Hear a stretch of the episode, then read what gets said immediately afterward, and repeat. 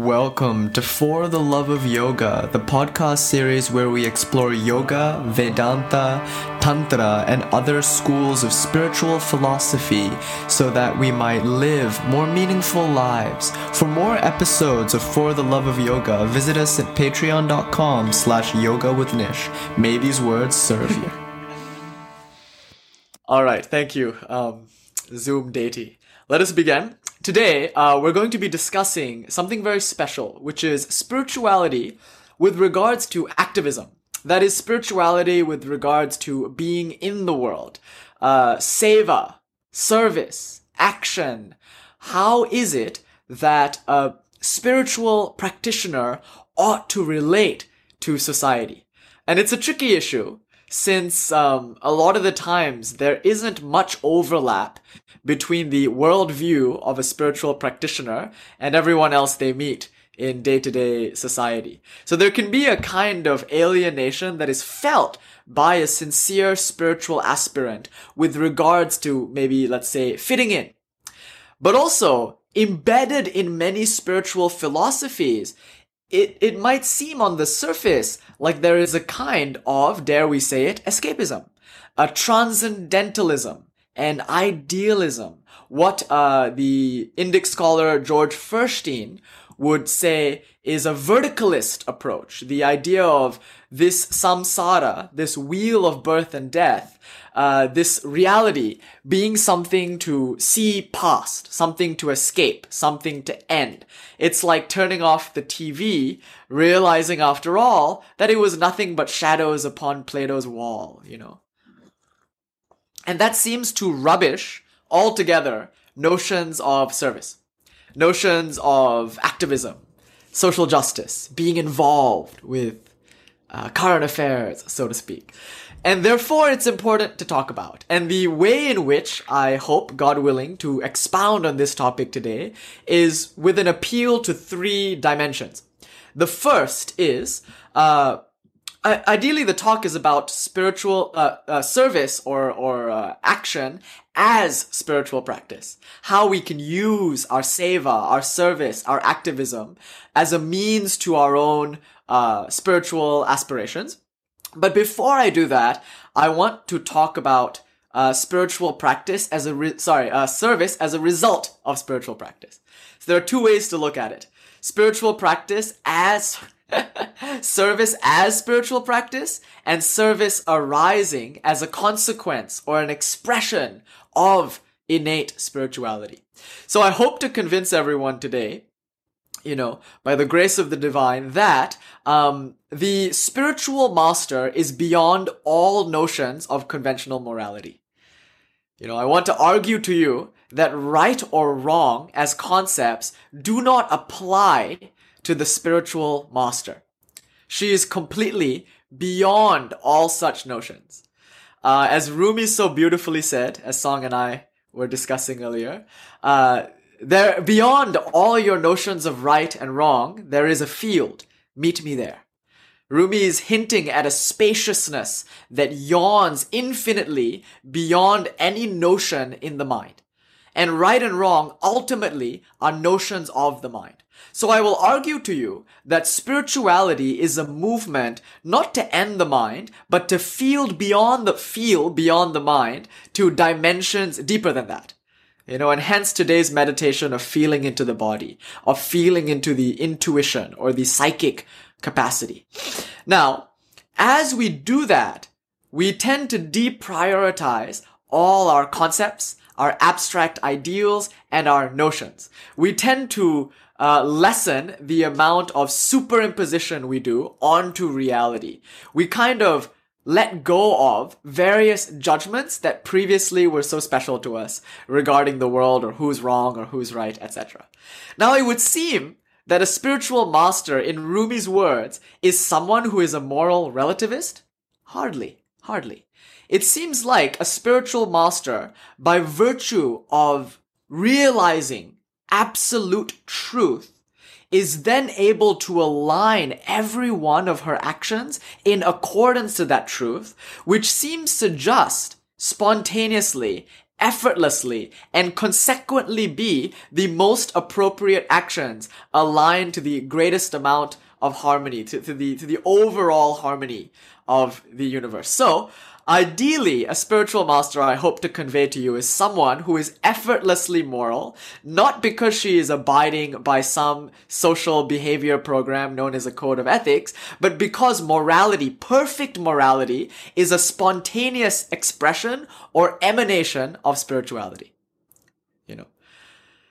Alright. And I want to argue a little bit uh, to you as to how that could be. Why is it that spirituality is conducive to perfect action? Now, the disclaimer here, as we often, you know, in, in our lectures, uh, start with this disclaimer. Truth, we don't consider, welcome Westifer, Westifer's at camp. I'm happy you're here. Truth, we don't consider as a concept. Truth is not something you know or something you believe. It's something you experience. It's something you embody. It's something you feel. Realization is a word that implies internalization. It implies wisdom. It has nothing to do with intellectual concepts or knowledge. So we must distinguish between knowledge and wisdom, concept and realization. You might all have concepts that you are not the mind, you are not the body, you are all minds and all bodies, yet you don't yet feel that way. you know, and the process of going from your concept to going into a lived reality in which each moment of your life is an expression of that truth, that's the work of spirituality. As Vivekananda beautifully uh, coined, religion is realization. It's not belief. And if we investigate belief, we come upon a few startling observations. It seems the conventional definition of belief in many religious communities is just professing verbally uh, the buying into a certain dogma. Yes, I believe in this idea of heaven or hell. I believe in this kind of God. Um, and we call these people believers, and if you don't believe, you're a heathen. Yet, it seems strange when we consider that word faith in its original context. In the Greek, faith uh, is pistis. Pistis is the Greek word for faith, and it seems to have a connotation very different from belief. Now, uh, today, if you don't believe in the Christ, peace and blessings be upon him, uh, it's, it, it's heathenism. You know, it's, it's kind of left field. You, you'll be excommunicated. No, no. You must profess a belief in the Christ. Yet it it's peace and blessings be upon him. But yet it seems like in the time of the Christ, his disciples didn't have to believe in him. They, he was there. You know, he was talking to them. Yet they were still accused of having no faith. the fact that his disciples, fully endowed with the belief, nay, the direct perception of the master, was still capable of not having faith is a distinction between belief and faith. And that's an important thing to recognize. So when the Christ, peace and blessings upon him, says, uh, ye of little faith, he seems to be pointing at a faculty that is experiential, that has nothing to do with the mind or its concepts and can be verified through a certain reasoning of the heart, if you will. And by heart, I don't mean the emotion center. As we've learnt together, emotions are still just thoughts. They're just chitta vrittis, just modifications of consciousness. No, we say heart. In the Sanskrit, hridayam doesn't mean the seat of your emotions. It actually means a deeper place of knowing. Intuition, perhaps.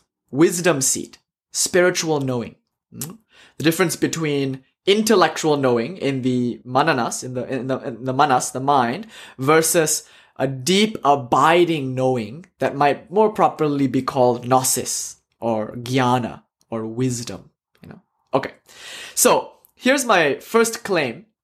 A spiritual master is any person who has actualized, stabilized, and realized that truth not on a conceptual level, though it certainly does in many instances begin on a conceptual level, but on such a deep level that their life then, from that moment on, becomes a stable and consistent expression of that truth. So to start today's lecture, I just want to maybe look at a few examples. I'm going to walk you through three or four different schools of South Asian philosophy and show you the consequence of those schools uh, with regards to the actual life of those masters that, that that school has produced. Okay. So we're going to start with Sankhya.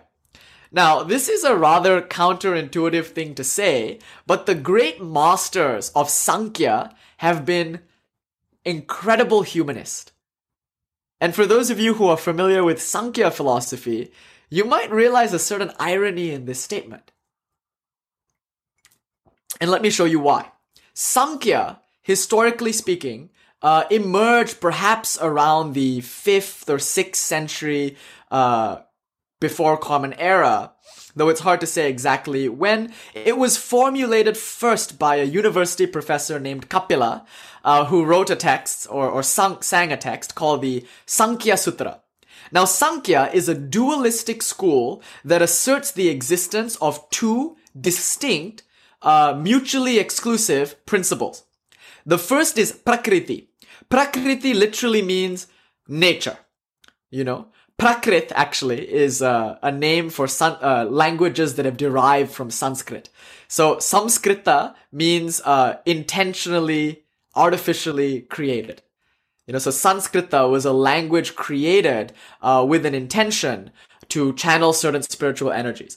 Prakrita, Prakrit means natural languages. So Pali, Prakrit, those are the languages that people just spoke in, in, in India, um, particularly in the north, that was distinct from the language of the Vedic priests and the scholars, Sanskrit, you know.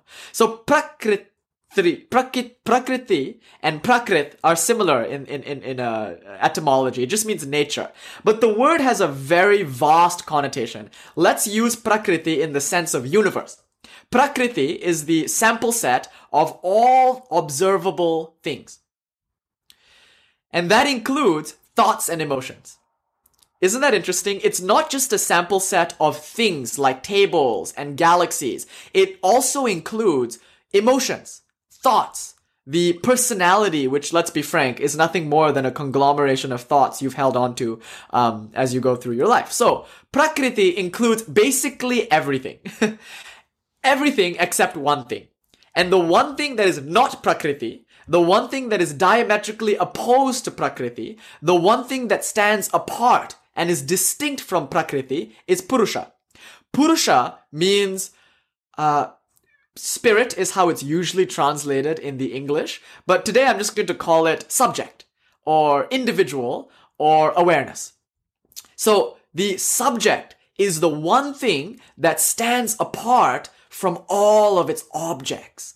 So remember, all of South Asian philosophy, at least most of South Asian philosophy, is really about profound insights into everyday experiences of subject object dichotomy. That's really all it is. You see, um, if you want to do philosophy, hello Tahira, welcome. If you want to do philosophy, you should posit the least number of things on faith.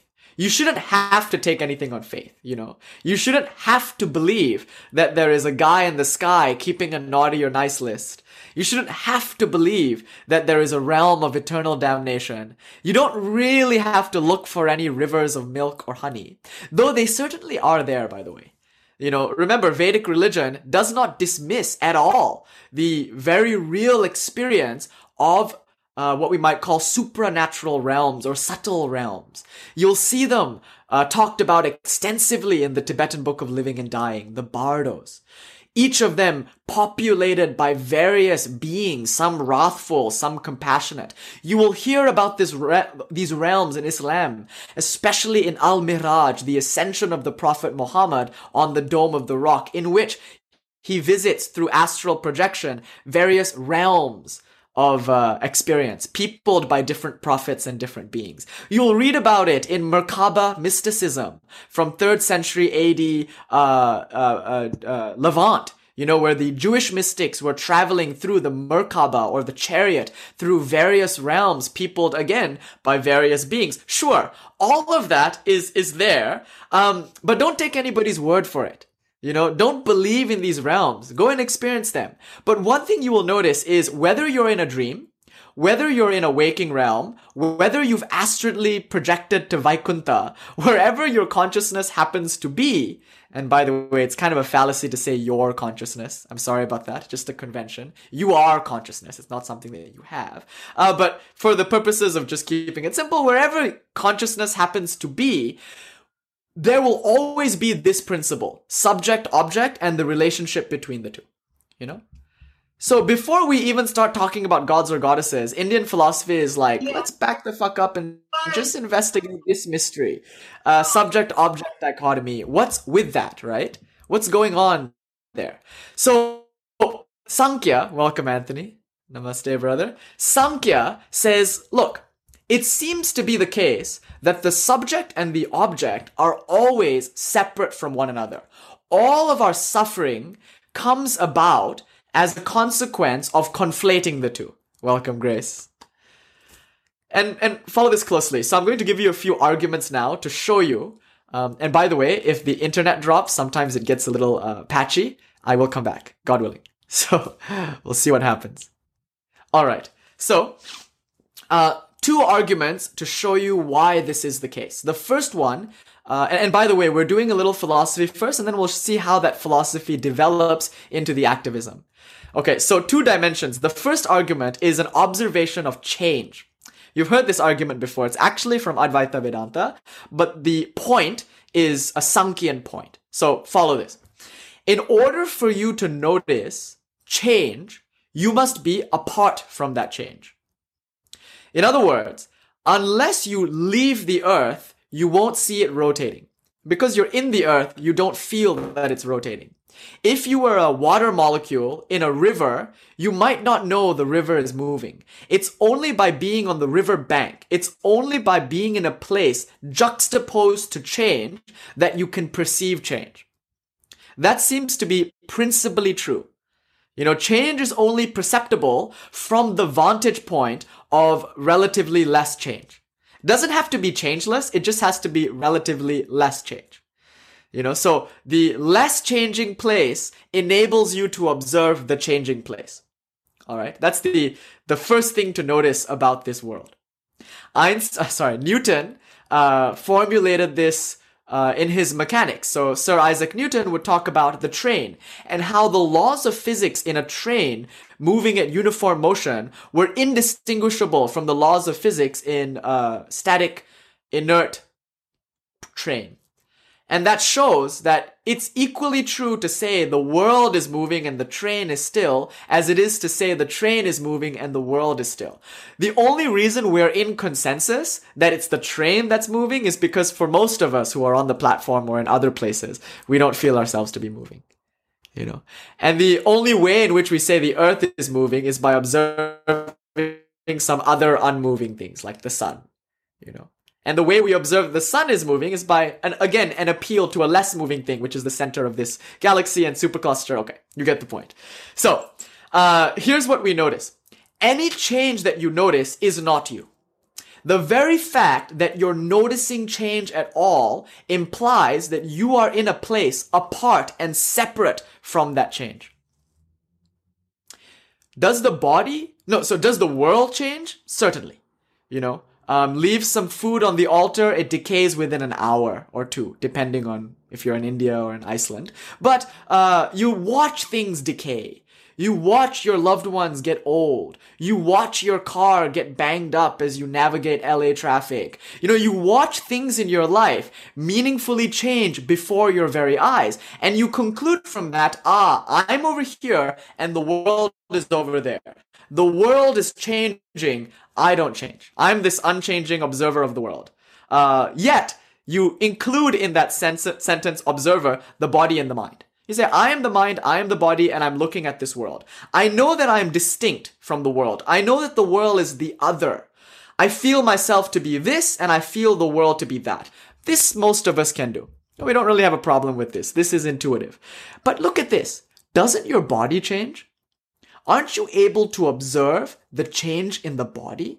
You were once a baby, very small, toddling about. Uh, then you became a young adolescent.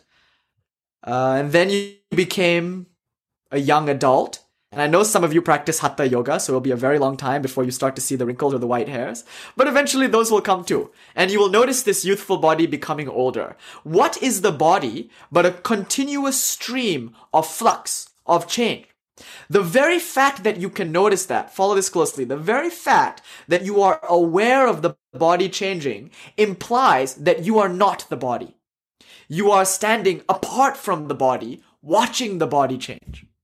You are no more the body than you are uh, the world around you. Do you see? You are no more the body than the uh, riverbank is the river. Yes? You are no more the body than the platform is the train. They are two different things. And so, what's it to you if the body dies? You see, if you're the river bank, what's it to you that the river, you know, dries up? If you are the platform, what's it to you that the train crashes? Do you see how this insight absolutely liberates you from all concerns regarding the body? Old age, sickness, and death, the three insights the Buddha set out to solve, all get in one fell swoop um, eradicated by the recognition, not just the concept, but the realization that you are not the body very dramatic statement, right? And you say, okay, okay, yeah, fine, I'm not the body. But I'm the mind, am I not? I'm this person. I am Nish and I'm Dr. So and so. And I still fear things. I mean, I fear disrepute. I fear blame. I fear criticism. I feel grief in the mind. I fear losing my loved ones, all of that. But can't you notice also by that same breath that the mind is ever changing? Your moods are changing. Your thoughts are changing. The very fact that you are able to sit here and tune into the change in the mind shows you that you are not the mind. You are the one watching the mind. You are no more the mind than you are the body. The platform is no more the train than the riverbank is the river. Do you see this line of reasoning? It's very powerful. It frees you once and for all from being identified with the mind and the body, and by that virtue, you are freed from all the afflictions of the mind and body. That's how Sankhya liberates you from suffering. Now, importantly, this cannot just be an intellectual concept for you. I mean, if you just leave this lecture going, oh yeah, I, I got that. I'm not the mind. I'm not the body. Just wait till somebody breaks your heart you'll forget all your Sankhya. Wait till uh, uh, some you get cut on your hike. Ow! Stub your toe. Gone is all the Sankhya. so remember, Sankhya started as a philosophical school um, with philosophical argumentation, but it developed into the school of philosophy known as yoga. So yoga comes from Sankhya, and yoga is different from Sankhya in a few key ways. I won't get into it today because it's not really a Sankhya yoga philosophy class. Um, but yoga is distinct from Sankhya in a few ways. But most importantly, the yogis realized you need a little more than one university lecture with Kapila to be free from the uh, indoctrination of being a body or being a, a mind right? So yoga proposes a rigorous system of mystical practices. Yes, precisely. Heraclitus, yes. You can't step in the same river twice because you're apart from the river. so, uh, Sankhya is a philosophy. Yoga is also a philosophical school, but the yogis, the adherents of yoga, have a little bit more of a mystical bent so uh, eventually, yoga develops into several styles, but the most popular, the central practice of yoga, um, is what Patanjali proposes. So somewhere around the fifth century BCE, or perhaps second century AD, nobody really knows, but somewhere in that range, a philosopher known as Patanjali, perhaps a mythical being, uh, his name literally implies fallen angel. Anjali is like divine thing uh, Patanjali means the one that fell. You know, so Patanjali is supposedly an incarnation of the serpent Adi Adisesha, the Vishnu's couch. So the serpent incarnates as uh, Patanjali, and Patanjali teaches a method known as Raja Yoga, in which you practice meditating until you can achieve a very specialized form of meditation. Yeah, perhaps, Caleb, perhaps. A lot of serpents, huh? In the DNA molecule of Watson and Crick and in Hermes's caduceus. I don't know. So Patanjali is supposedly this uh, incarnation of Adisesha. Um, he learned yoga from Shiva. So the myth goes he saw Shiva dancing the Tandava, one of Shiva's many dances, and from watching the dance, he was inspired and taught taught others taught others Hatha Yoga, uh, Raja Yoga. And later Hatha Yoga appears many, many centuries later in order to prepare people for Raja Yoga. Now, Raja Yoga is all about Nirvikalpa Samadhi. Samadhi is a reference to a specialized meditative technique in which you can verify for yourself that you are distinct from the world around you. So think of it this way. Raja Yoga is the method of verification for the truths of Sankhya. All right. So Sankhya might appear very conceptual, um, especially for a lot of people who are beginners in the spiritual path. Sankhya was first offered to very mature practitioners and meditators. And so for them, all they needed was to hear the concept and realize once and for all the insight to which those concepts pointed. But yoga meets you perhaps where you're at and says, yeah, well, maybe the concepts aren't yet believable to you. But before you dismiss them, practice this method of verification. So you can see there is a kind of scientific bent. Yoga is a science. It's a method for verification. Now, when you practice Hatha, uh, Raja Yoga, you practice meditation, and apparently, it is very likely that you will encounter a rarefied state known as Nirvikalpa Samadhi, which means total immersion without any mental constructs. At that moment, you are distinctly aware of how different you are from your mind, how different you are from your body, and how different you are from the world around you. Not just that, you will realize that from the mind comes like the, the experience of the body, and from the experience of the body comes the experience of the world. So what yoga says is this. Purusha, spirit, the subject, the observer, is distinct from Prakriti, nature. But somehow, Purusha mistakes itself as Prakriti. The example they give is the, uh, the jewel and the flower.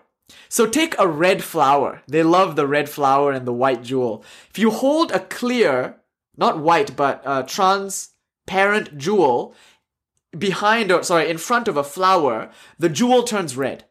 You know, the jewel was never red. The jewel is transparent, but it assumes the property red by virtue of superimposition.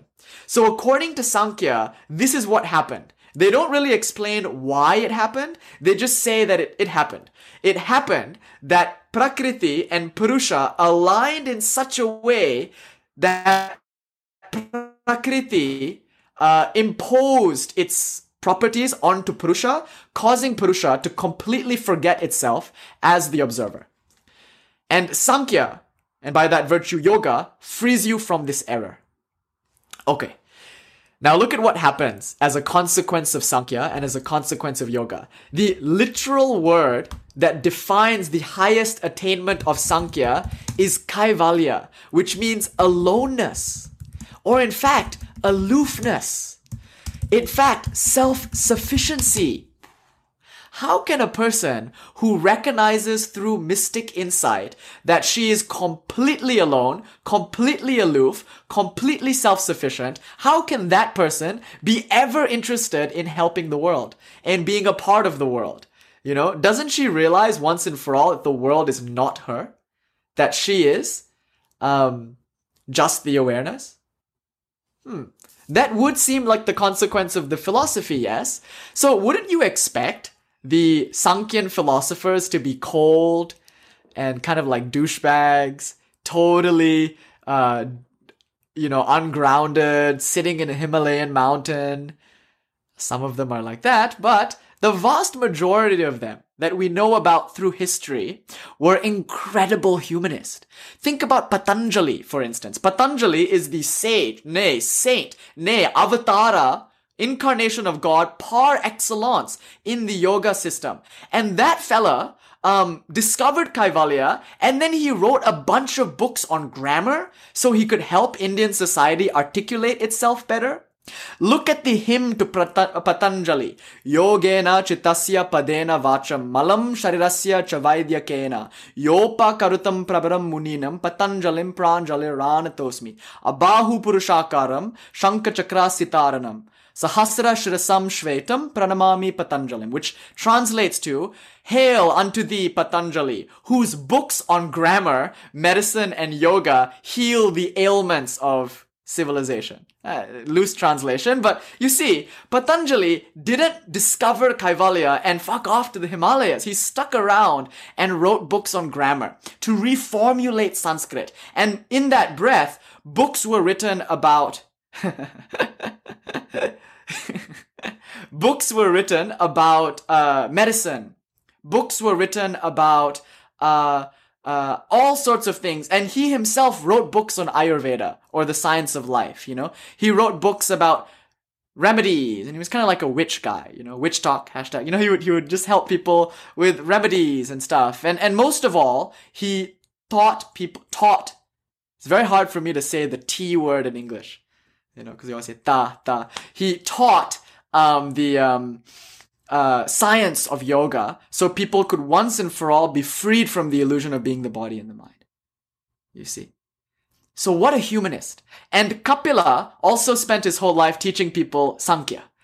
He didn't just leave. So that's, that's something we must consider here. That even the adherents of the most verticalist, escapist school of South Asian philosophy still produces very active, very humanitarian saints, such as Kapila, such as Patanjali. Okay, let's look at another verticalist school. That is another, uh, kind of escapist school uh, and, and you'll see now more and more why the word escapism just does not hold any water when we consider what these spiritual practices actually are like. Okay, our next stop on the tour is Buddhism.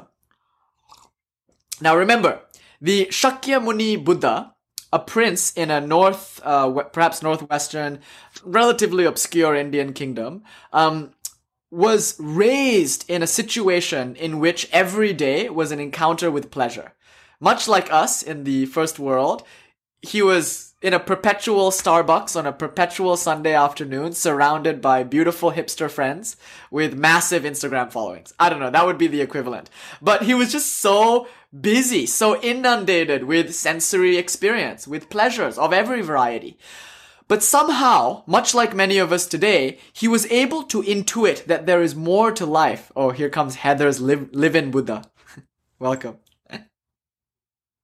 Hi. Welcome. so, um, the Buddha was distinctly aware of a kind of superficiality in life. And interestingly enough, in order to, you know, investigate life a little more, he went for a walk or a tour and uh, he stepped outside the sheltered confines of his upbringing, his princely upbringing, only to be confronted with some horrific truths about life. Truths that we don't like to think about, such that we're all going to get old, as invulnerable as we feel, as uh, immortal as we feel, we are going to get old. Hatha yogis included. um, we are going to get sick. It does, we don't need COVID to tell us that. There is still malaria. There is typhoid. Our world has always been afflicted by plague. People act as if COVID is like, oh, it's new. No. People have been sick. People have had plagues all throughout history. This is nothing new. Um, it's just a fact. It's a fact of life. And the Buddha realized that. And then finally, death. You will die. And, and not just that, everyone you love will die. And yet, we delude ourselves thinking that that won't happen that, that we won't die, that the people we love won't leave us. You know, that accidents don't happen. Diseases don't happen. Muscle dystrophy, yeah, that just happened to Stephen Hawking, age 20 something, not to us. I'm never gonna get Lou Gehrig's. How do you know? It seems like we live, as the Buddha pointed out, in a constantly uh, self-maintaining bubble or echo chamber of delusion. Pretending like the body is not afflicted, that the mind is not afflicted. The Buddha was so moved by that that he decided to go and find a solution. Not merely for himself, but his passion, he's, he's a jnani, a philosopher, a, a true seeker. Um, and his passion was to figure it out for everybody. You know, so six long years, he's practicing his craft, um, articulates beautiful insights, and eventually, at the end of that journey, uh, he crystallizes three profound insights. The three insights are as follows. Everything is changing. Anityam, anityam, sarvam, anityam. Everything is changing. Um, and it's actually very deep because he realized um, that everything is causally interdependent. And that's why everything changes. Everything is connected. So here you're, you're, you're getting a very optimistic philosophy for your responsibility in the world. Everything, according to the Buddha, is connected. This is not to be taken on mere speculation. This is to be experientially realized through the practice of meditation. Most notably, as we learn in the Anapanasati, Vipassana meditation. Vipassana or Vipashyana means insight meditation. When you meditate, meaning when you achieve the end of meditation, which is, it's known as shamatha, which means tranquil, peaceful, and joyful mind. When you have such a mind, that mind will be transparent to the truths of life. And the first truth you will encounter is the causal interdependence of all things. That gives rise to change. And it's because of change that we experience a very eerie property known as dukkham or suffering. We suffer because we live in a world of change, yet ignore the truth of that. We pretend like this world isn't changing. It's just always going to be the way it is. Our loved ones are always going to be nice with us. Uh, the things that we like will always be there, and we're always going to be, you know, uh, and that causes dukkha.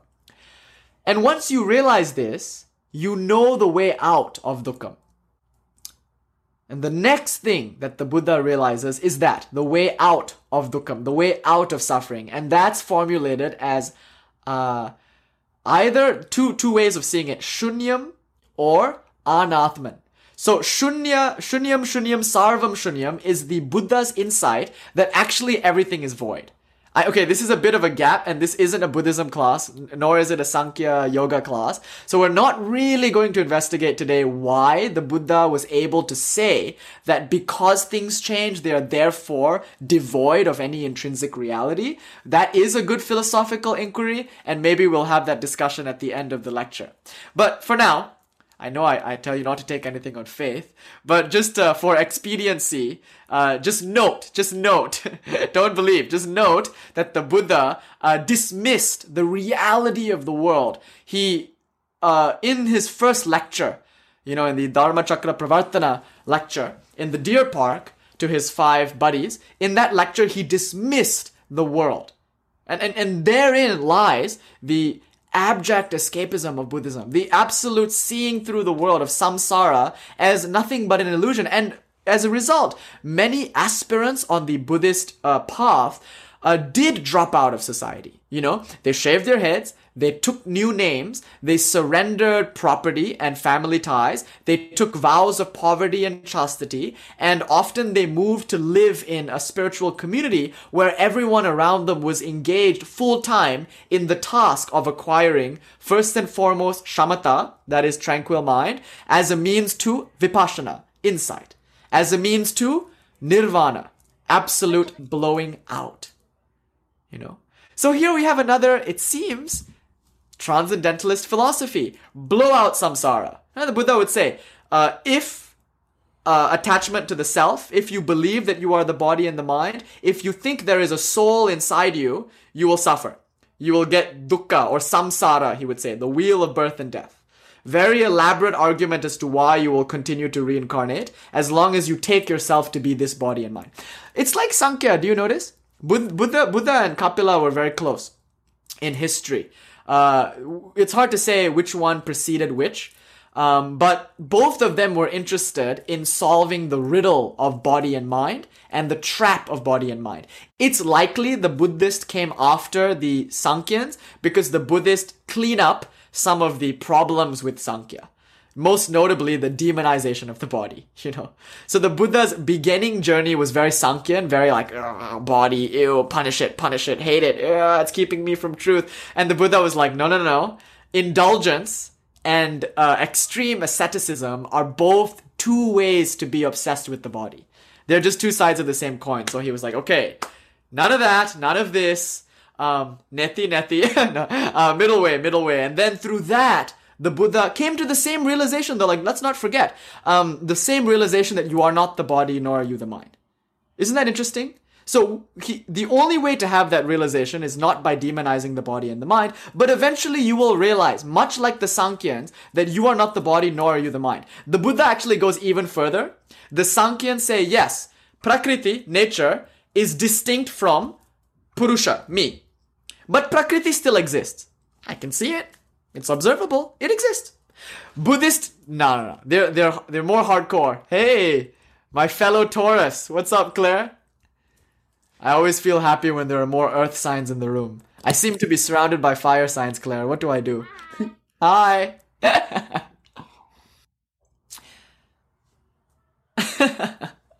okay. So, it seems like the Buddha goes a little further, a little more hardcore. He's like, Prakriti, hmm, not even a thing. Void. It's empty. It, it lacks intrinsic reality. Um, there is no soul in you. There is no soul apart from you. There is no God up there. The world is a sufficient explanation onto the world, and it's all a dream, a nightmare, even. So, samsara. Uh, but nirvana, ending of samsara. What is nirvana? I dare not tell you because then you'll make a concept. So, yes. so, the Buddhists seem like uh, uh, an escapist transcendentalist school. Yet, Look at the actual life of the Buddha. Upon having that insight, again, he didn't, like, you would think he realizes, you know, uh, he was asked by someone upon leaving his Bo- Bo- Bodh Gaya, walking out of the Bodhi uh, tree, the grove, he was asked by a child, uh, Tattvam, uh, uh, uh, Tattvam Devasmi, you know, are, are you a god? Are you, are you a deity? And the Buddha's like, nay, nay, nay, nay, Aham Buddhasmi. I, I'm awake. That's all I am. Not a noun, a verb. I'm awake. I'm awake to the fact that I am nothing. I'm awake to the fact that I never was the mind, never was the body. Uh, I'm not. Full stop. You know? Um, and that freed him. And at that point, once he realizes the complete superficiality of body and the mind, it wasn't that he left. It wasn't that he sat in inactivity. He actually spent the rest of his life wandering up and down India, uh, teaching everybody, preaching to the common people. And in fact, on the last day of the Buddha's life, he had just eaten, eaten some poisoned food, you know. Uh, some people speculate it's because he realized his disciples were turning him into a cult figure, and he knew that they would never grow in his shadow. He knew that in order for them to become Buddhas, they would have to do what he did, which is forsake all teachers and learn from the only teacher you should listen to yourself, your own heart, your own light. You know, so he realized that. He realized he was becoming a little bit of a crutch. And so some people thought he Audi 5000 just to help his disciples, you know, develop. Uh, thank you, Grace. And then um, another story is he was given the food by a devotee, by someone who was really um, in love with him, and he didn't want to offend the kind and sincere gift. Even though he knew that the food was poisoned, he was more interested in being polite and sweet than he was really in self preservation. After all, what is there to preserve? What's death to him? What's pain to him? He's not in the body, he's not in the mind, he's not attached to anything. Claire, what a relatable guy. yeah, so he eats this poison food, and on his last day, he's literally on his deathbed dying, um, emaciated, and uh, his friend Ananda comes in and says, um, Buddha, uh, Shakyamuni Gautam, Gautam, there's a there's a guy who came for your private. He was giving these free lectures, and and the guy came to see the Buddha, and and Ananda said, "Don't worry, bro. I sent him away. I know you're sick. You probably don't want to see anybody right now." And the Buddha's like, "What are you doing, Ananda? Call him back. I will have the class." And this is him on his deathbed, you know, sick, in pain. And the, the man comes back and the Buddha gives a lecture. his final lecture was not to a group of adoring fans. It wasn't in Wembley Stadium to 80,000 people. You know, it wasn't at the Greek. You know, it, it was just in a shack, in, in a probably dirty house with one obscure person who he only just met. You know? Yeah, it's funny, Anthony. Exactly. Saint Anthony of, of Padua ate poison food. Um, yeah, exactly. So it seems like a lot of these people choose. They can alchemize the food, surely, but they're just like, yeah, I, I think I think I've, I've done my work, and know. Uh, same is true, perhaps, for Socrates. He chose. Um, anyway, it seems like the the the Shakyamuni Buddha spent his last living breath teaching. You know. Okay, I want to point out two things here following the story of the Buddha. Now, it isn't just the Buddha. The Buddha obviously lived a life of intense compassion. He would even say, send your compassion out to the north, send it to the south, send it to the east, send it to the west. Of course, this will turn into a big imperialist project by the like Chola d- dynasty, and you know that would turn into ships sailing and bringing the Dharma everywhere through an imperialist conquest with King Ashoka. But I don't think the Buddha meant it that way. He just meant send your love out, and this is what today we experience as metta meditation, loving kindness meditation. So even in vipassana, notice Theravadan Buddhists don't believe in bodhisattvas. For them, it's an arhat. That's the highest you can be. And when you become an arhat, you, you literally do fuck off. Like you're just done with the world. You become an arhat and you're done, right? So, um, it seems like the Theravada, yeah, Westerfer is like, I'm outie, outie 5000. It seems like the Theravadin school, even though they don't believe in bodhisattvas or returning compassionate Buddhas, still practiced metta meditation, which is at the end of your meditation, you take whatever good feelings that you have in your heart and you just send it out into the world, uh, maybe to a person. You visualize in front of you someone you love and you create in you feelings of love for that person. Then perhaps you visualize yourself. Much harder to love yourself than your loved ones. And you take the feelings of love you felt for your loved ones and convert it to love for yourself. And then the clincher, and the most important, you evoke in front of you your enemy someone you don't get on well with, someone you despise, someone with a different political ideology from you, and you send them that same love that you sent yourself, that you sent your beloved. How radical! A philosophy of complete loving kindness acceptance.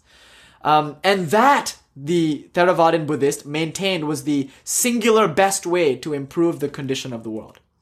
So, um, there is a lot of compassion even in the Hinayana or Orthodox schools of Buddhism, to say nothing of the tremendous compassion of the Mahayana or Vajrayana Buddhist schools with their talks of bodhisattvas, which literally means compa- uh, purified awakened ones who return, you know, to help others.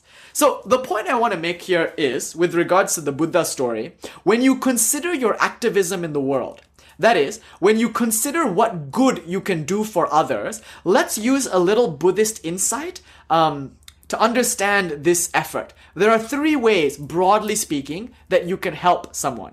And Vivekananda made the same point in his Karma Yoga text. There are three ways you can help someone. The first and the most obvious and the lowest hanging fruit is to help them materially. Give a man a fish. Or in Jesus' case, you know, lots of fish. but but materially is one of the uh, uh, maybe cheapest. I don't say cheapest, but most obvious way to help someone. Someone's hungry, feed them.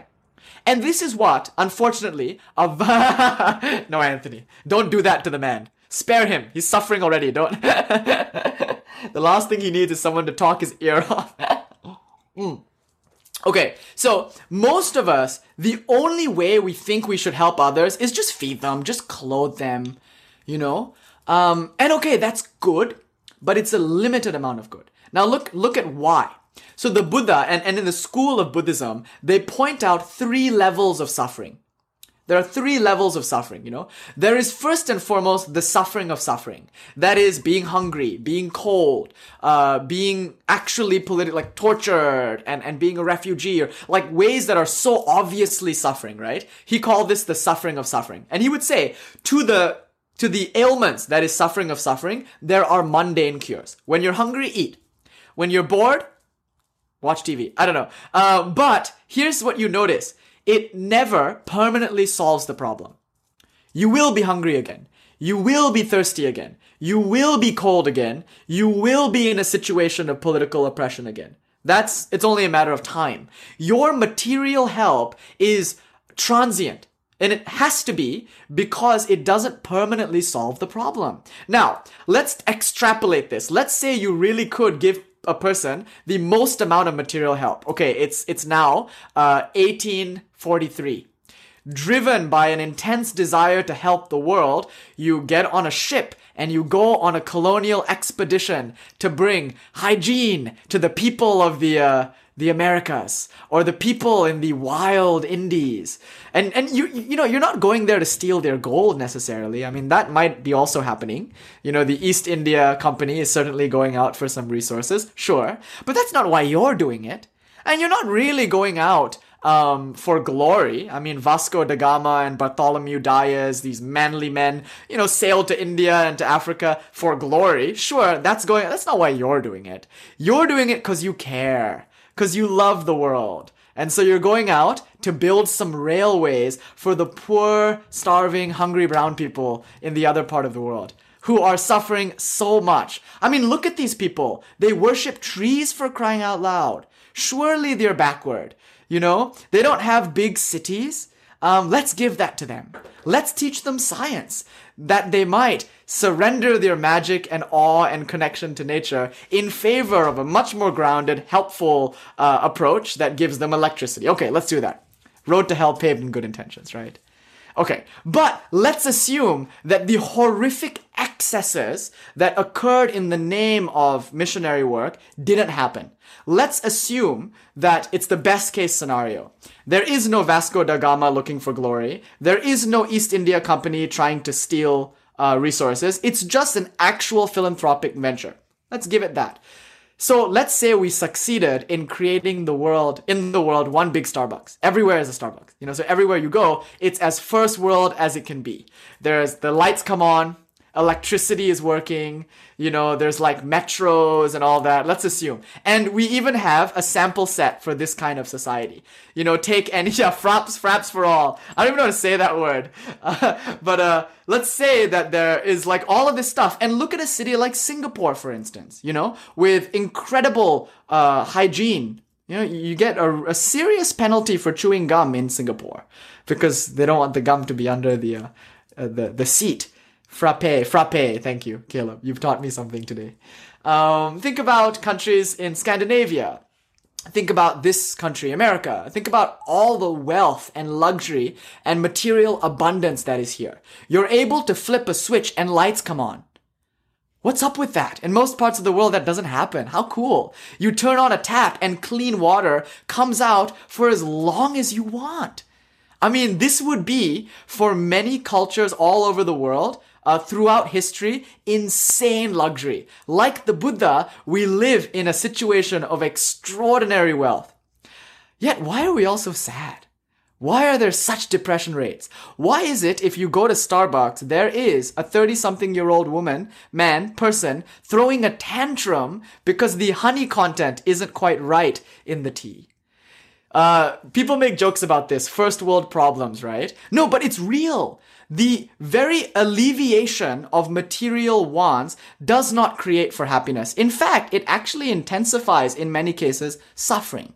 It creates a preciousness, an inability to handle things not going my way, an inflexibility that is absolutely um, disturbed or disconcerted by the slightest of changes. Think, for instance, the advent of the pandemic a year ago how unhorsed people were when they realized for the first time that they did not have control over nature, as much as their civilizations would like them to believe. So we make this joke. Ah, well done. You managed to turn the light on and keep the city perpetually bright. What does that do but mask your fear of the dark? My mother, after all, eats your cities for breakfast with her hurricane teeth and cyclone tongue. so, here we are in the first world, resting upon the laurels of material access, of luxury. But surely this cannot be the ultimate way to help people. Like giving people food, giving people clothes is good, but transient. Now, it might just be a veiled way of patting ourselves on the back. You know, okay, we gave the uh, naked brown people uh, a wall. We built a wall. We painted it even. We got a couple of Instagram photos, you know. Um, now, here's my, my challenge, humbly. Follow up with those communities who have received aid packages look to the sustainability of various aid uh, expeditions throughout our history. Notice that while we were able to help people for a season right after a flood, they often return to situations that are many times much worse than the ones that they were in before the uh, saviors arrived. mm. Look, the only point we're trying to make here is material help is but one way to help others. The second way, and perhaps a better way, that many people around the world are recognizing is um, more sustainable ways, ways that teach people to fish as opposed to just giving them fish, ways to build societies that are self-sustaining. Sure. Um, but again, history will show us how many times that falls short. And hopefully in a moment, we'll provide an argument as to why that happens. So the second way to help them is to educate. Like teaching is one of the best things you can do giving people knowledge, like knowledge about science, knowledge about social empowerment, and then let them do what they will with that knowledge. So one way to help people is materially, but a better way, a higher way is to help them intellectually. You know, because it's not just about staying alive. As Vivekananda makes the point beautifully in the text Karma Yoga, he says it's about living. It's not just about staying alive, and it's about living. And the life of man, which, you know, in, in, that time is life of man, but it means the life of people. The life of people is a life of the mind. It's a life of intellect. It's a life of knowledge. We are Homo sapiens, after all, uh, the, the wise ones. We thrive on learning, you know? So, beyond just giving them food, help them learn, give them knowledge. But, not all knowledge is helpful knowledge. And the Bible alludes to this with the Towers of Babylon. The Book of Enoch alludes to this with Azazel the teacher. How could it be a crime that Azazel is teaching people how to make bronze? Well, probably because they'll make swords and kill each other. Why is it a crime that Azazel is teaching makeup? I don't know, probably because people will find themselves lost in a superficial, vain, uh, glorious attempt for perpetual beauty in a body that's decaying. Why would Azazel um, be chastised for teaching people the art of politics? Well, maybe because they'll go to war with one another, uh, disguising their conquest with clever arguments that appeal to the masses. So, it seems like uh, in the book of Enoch, we do have a criticism that not all knowledge is good you know, that some knowledge can actually further exacerbate problems, can confuse us. So now offering the third way of helping others. While giving them food is good, while teaching them how to create systems of electrical grids are good, better than all of that is spiritual knowledge. Teaching others how to relate to life, not by changing the contents of their life, but by changing the relationship between them and those contents, that's the only real way you can help someone. And as Sankhya and Buddhism discovered, the best help you can render someone is to enlighten them. To show them that they are not the body nor are they the mind. They are the awareness in which the body and mind Okay, now I'm, I'm slipping into my Advaita, sorry. I take that sentence back. Uh, that they should not be worried about death in the body, sickness in the body, grief in the mind. And then they are beyond all harm. Do you see? That's the best thing you can do for someone. But how can you fill up another's cup when your own is empty? What water will you pour into the waiting palms of the masses if you have no juice? and now the wisdom of the Buddhist approach is enlightenment first, then compassion and help. You don't start with metta meditation. No, you start with your anapanasati vipassana meditation. And when you feel into a state of high vibration, it's from there that you act. Hmm? So, what happens if you act before enlightenment? Now, it seems like a tall order. It's like, oh, are you saying that I can't be politically active until I'm enlightened? That seems like a far off goal. Um, given that some cultures see it as more than just a lifetime's work. It's many lives worth of work. And are you saying that I have to wait until then? Yes. um, and, and here's why. Here's why. short of that point, short of the complete stabilization in truth, you are always susceptible to three errors.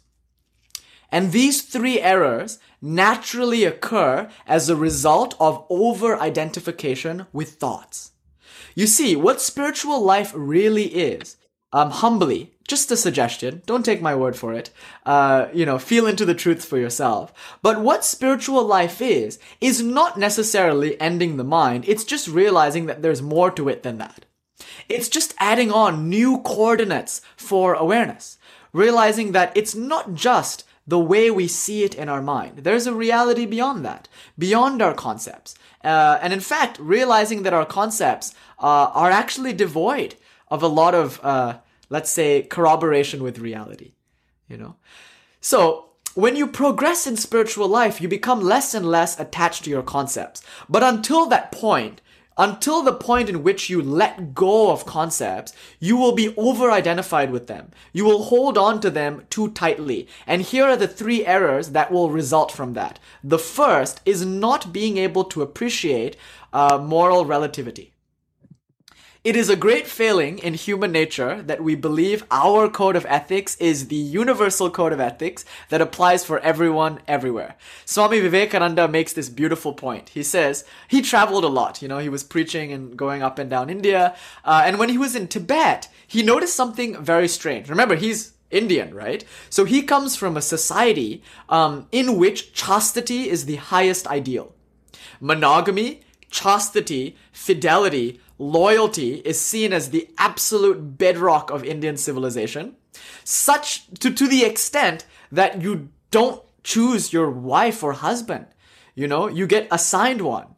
And on, on behalf of all humanity, you should be able to feel unconditional love for everyone. You know, if you marry someone by choice, uh, it's fish love. You know that fish love? The rabbi? Uh, one rabbi he looked at someone else and was like, uh, um, "Why do you eat fish, brother?" And and the friend said, "Oh, I like fish." But if you like fish, why did you kill it, take it out of the water, and eat it? No, you don't like fish, you like eating fish. You see, Indian society realized very early on the problem with marrying out of preference is you start to see other people as means to your own ends. If they don't provide you the pleasure, the ego gratification, or whatever it is that you're using them for, you throw them aside. So ultimately, you don't love them unconditionally. You love them on some condition. It was premised on that condition that you entered into relationship with them. So Indian society was like, look, look, look. Um, there's a better way to do this. There's a better way to relate to one another in a family dynamic, and the best way is surrender your choice. Rawls, you know the, the Harvard professor Rawls, beautiful fellow. He only recently, you know, beautiful fellow. Rawls made the same point. Rawls said the only true ethics can be formulated by someone who doesn't know which strata of society they belong to.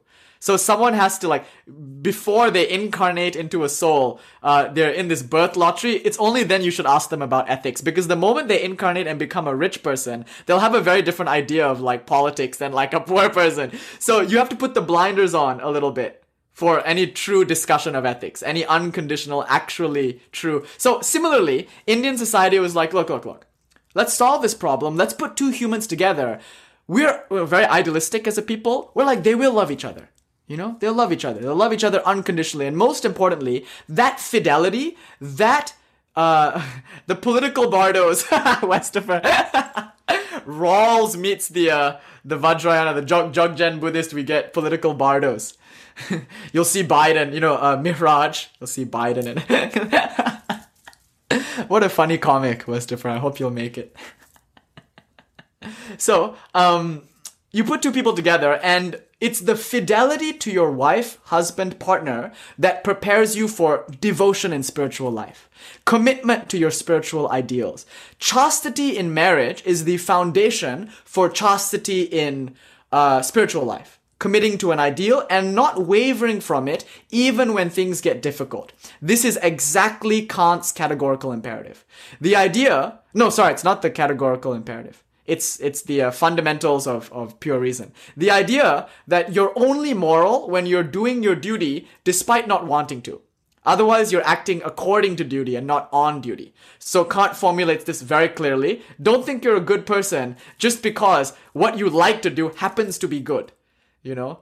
Wow, it helps your diet to not eat meat. You must be such an ethical vegan. No, it just so happens that your interest seems to align with ethics, and therefore uh, you call yourself. And then Kant was like, watch out for that. It's not wrong to let good things be a consequence of action, but don't conflate that with morality. Morality is when you don't want to do it, but you do it anyway.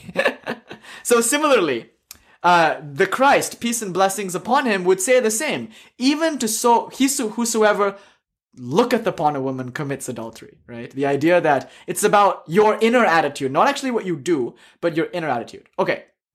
So, um, that's Indian society. And for those of you who are like inter- interested in polyamory, look at look at what's going to come up. In Indian society, this is our ideal: chastity and fidelity. Swami Vivekananda, peace be upon him, went to Tibet, and at that time in the 50s in Tibet, it would be a travesty it would be an absolute moral violation for a brother not to share with his brothers his wife. I mean, it would be so selfish for a person to consider that relationship as exclusive.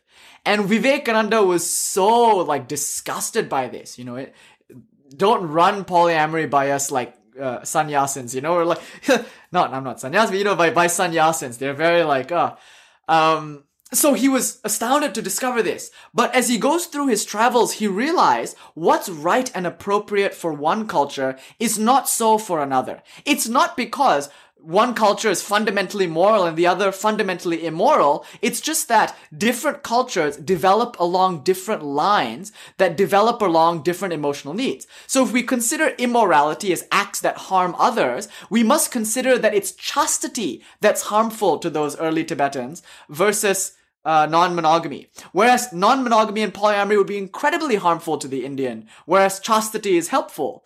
Um, both of them are premising their ethics on the same thing, which is what creates the most level of harmony. It's just that they have different emotional dispositions, which changes their ideal of harmony. So, if you are uh, not yet practicing spirituality and you intend to help the world, you are incredibly susceptible to not recognizing or at least not being sensitive to the idea, the possibility that your morality might not be the world's morality. That other people feel differently than you, think differently from you. That other people might be harmed by the very actions that your friends would be helped by. Do you see? Mm. So moral relativity is the first thing to recognize. The second thing to recognize is you do not know ever what the consequence of your action will be. So even if in the beginning the action looks like the right one, it could be the worst thing that anybody could possibly do because it sets up unintended consequences that are far worse. They call this the doctrine of double effect in Western philosophy. Um, and it's the idea of, are you responsible for that? You tried to do something good and then horrible things happened. Is that on you? And some would, some people would say, yes, it's negligence, it's causality, but can you be negligent when you really just did not know? You know, when you couldn't have anticipated? To this we say, as long as you live a life of the mind, you will only ever have access to some of the data a part of the picture because that's the nature of what it is to be a mind. You only see things dualistically. You see things in parts. You can never feel with the mind itself the wholeness of things because ultimately the mind is nothing but a part. You are more than a mind. You know, there are other parts in you, if you will. Um, sorry, Buddhist. I know. Panchaskanda. I know. I know. Don't worry. but, uh, yeah, so so feel into that. Yes, exactly, uh, Anthony. The, I'm so happy you're here. You know, because we have Anthony of Padua, and then here's you know uh, our Saint Anthony who's describing about the Jesuit um, uh, philosophies. But yeah, so the idea is, are you responsible for that? And here's the thing: when you act from the mind, since you can only act from part of the picture, what you think is the right thing to do might not be the right thing to do. So at best, your actions are speculation. You know, that's the second problem. The third problem, and this is the most pernicious. Um, as long as you are identified with the mind, you will be overly attached to the outcomes of your actions. That is to say, you will actually believe that you can single-handedly change the world. You can end poverty. You can end HIV. You can fix environmental disaster. And in fact, you are sold this at school, right? You're told this often, like, yes, you can. And even if you can't clean the whole thing up, it's about this one starfish, you know? Um, you're told these things. And if you buy into them too much, here are the two problems. One, uh, this we call in philosophy nirvana fallacy. I think very aptly named. The idea that you can end suffering in the world. As the Buddha points out, no. You can create Starbuckses everywhere, but you'll never actually be able to end suffering en masse. Patanjali points it out in the Patanjala Yoga Shastra. He points out that even though you might be liberated, and even though you might teach others to be liberated, yet for others, the world continues um, in regular programming. Samsara turns for those who are not liberated. Now, there's a story I told it last week, but it's worth returning to. It's quite funny. Um, it's the story of the dog's curly tail. And it's a story to remind us um, to be humble with regards to our effect in the world. Um, and it's an important story. So one day, uh, a certain man in India was obsessed. Okay, you know, a lot of you might ask, like, okay, if if if uh, I cannot do anything, if I can't end poverty, is it still worth trying? Yes. The problem is thinking it's only worth doing if you can end it. Do you see? Uh, you're so attached to the conclusion that you won't act unless you can guarantee that conclusion will happen. And if it won't happen, we'll see in a moment what's going to happen to you. How uh, the road to hell is paved in good intentions, as we will see. But first, the story. So there was a certain man in India. Um, yeah, exactly, Ryan. There's a certain man in India uh, who heard a story about uh, ghosts he heard from someone that if a person learnt a certain mantra, if he acquired a mantra, he would be able to bring into his service uh, a ghost, an astral being. Uh, and then that astral being will satisfy all of his needs. So this man, lazy guy, didn't want to work, became so obsessed with the idea of having his own personal ghost you know? So he uh, wanders far and wide. He really needs to see people like ah teach me teach me teach me. Finally he finds a yogi a very powerful sage and he follows the yogi everywhere. Teach me teach me teach me. And the yogi's like look please take my word for it. You don't want to do this. Don't disturb yourself with these supernatural powers. Just practice spirituality just meditate. You don't need all the things that you think you need. You will be, through your meditation, connected to a wholeness that will free you from this craving. Let me teach you that. Let me teach you mantras that spiritualize you. And the man is obstinate. No! I don't want your asana. I don't want your pranayama. I want the goddamn ghost. And finally, the yogi, uh, just to get rid of him, says, fine.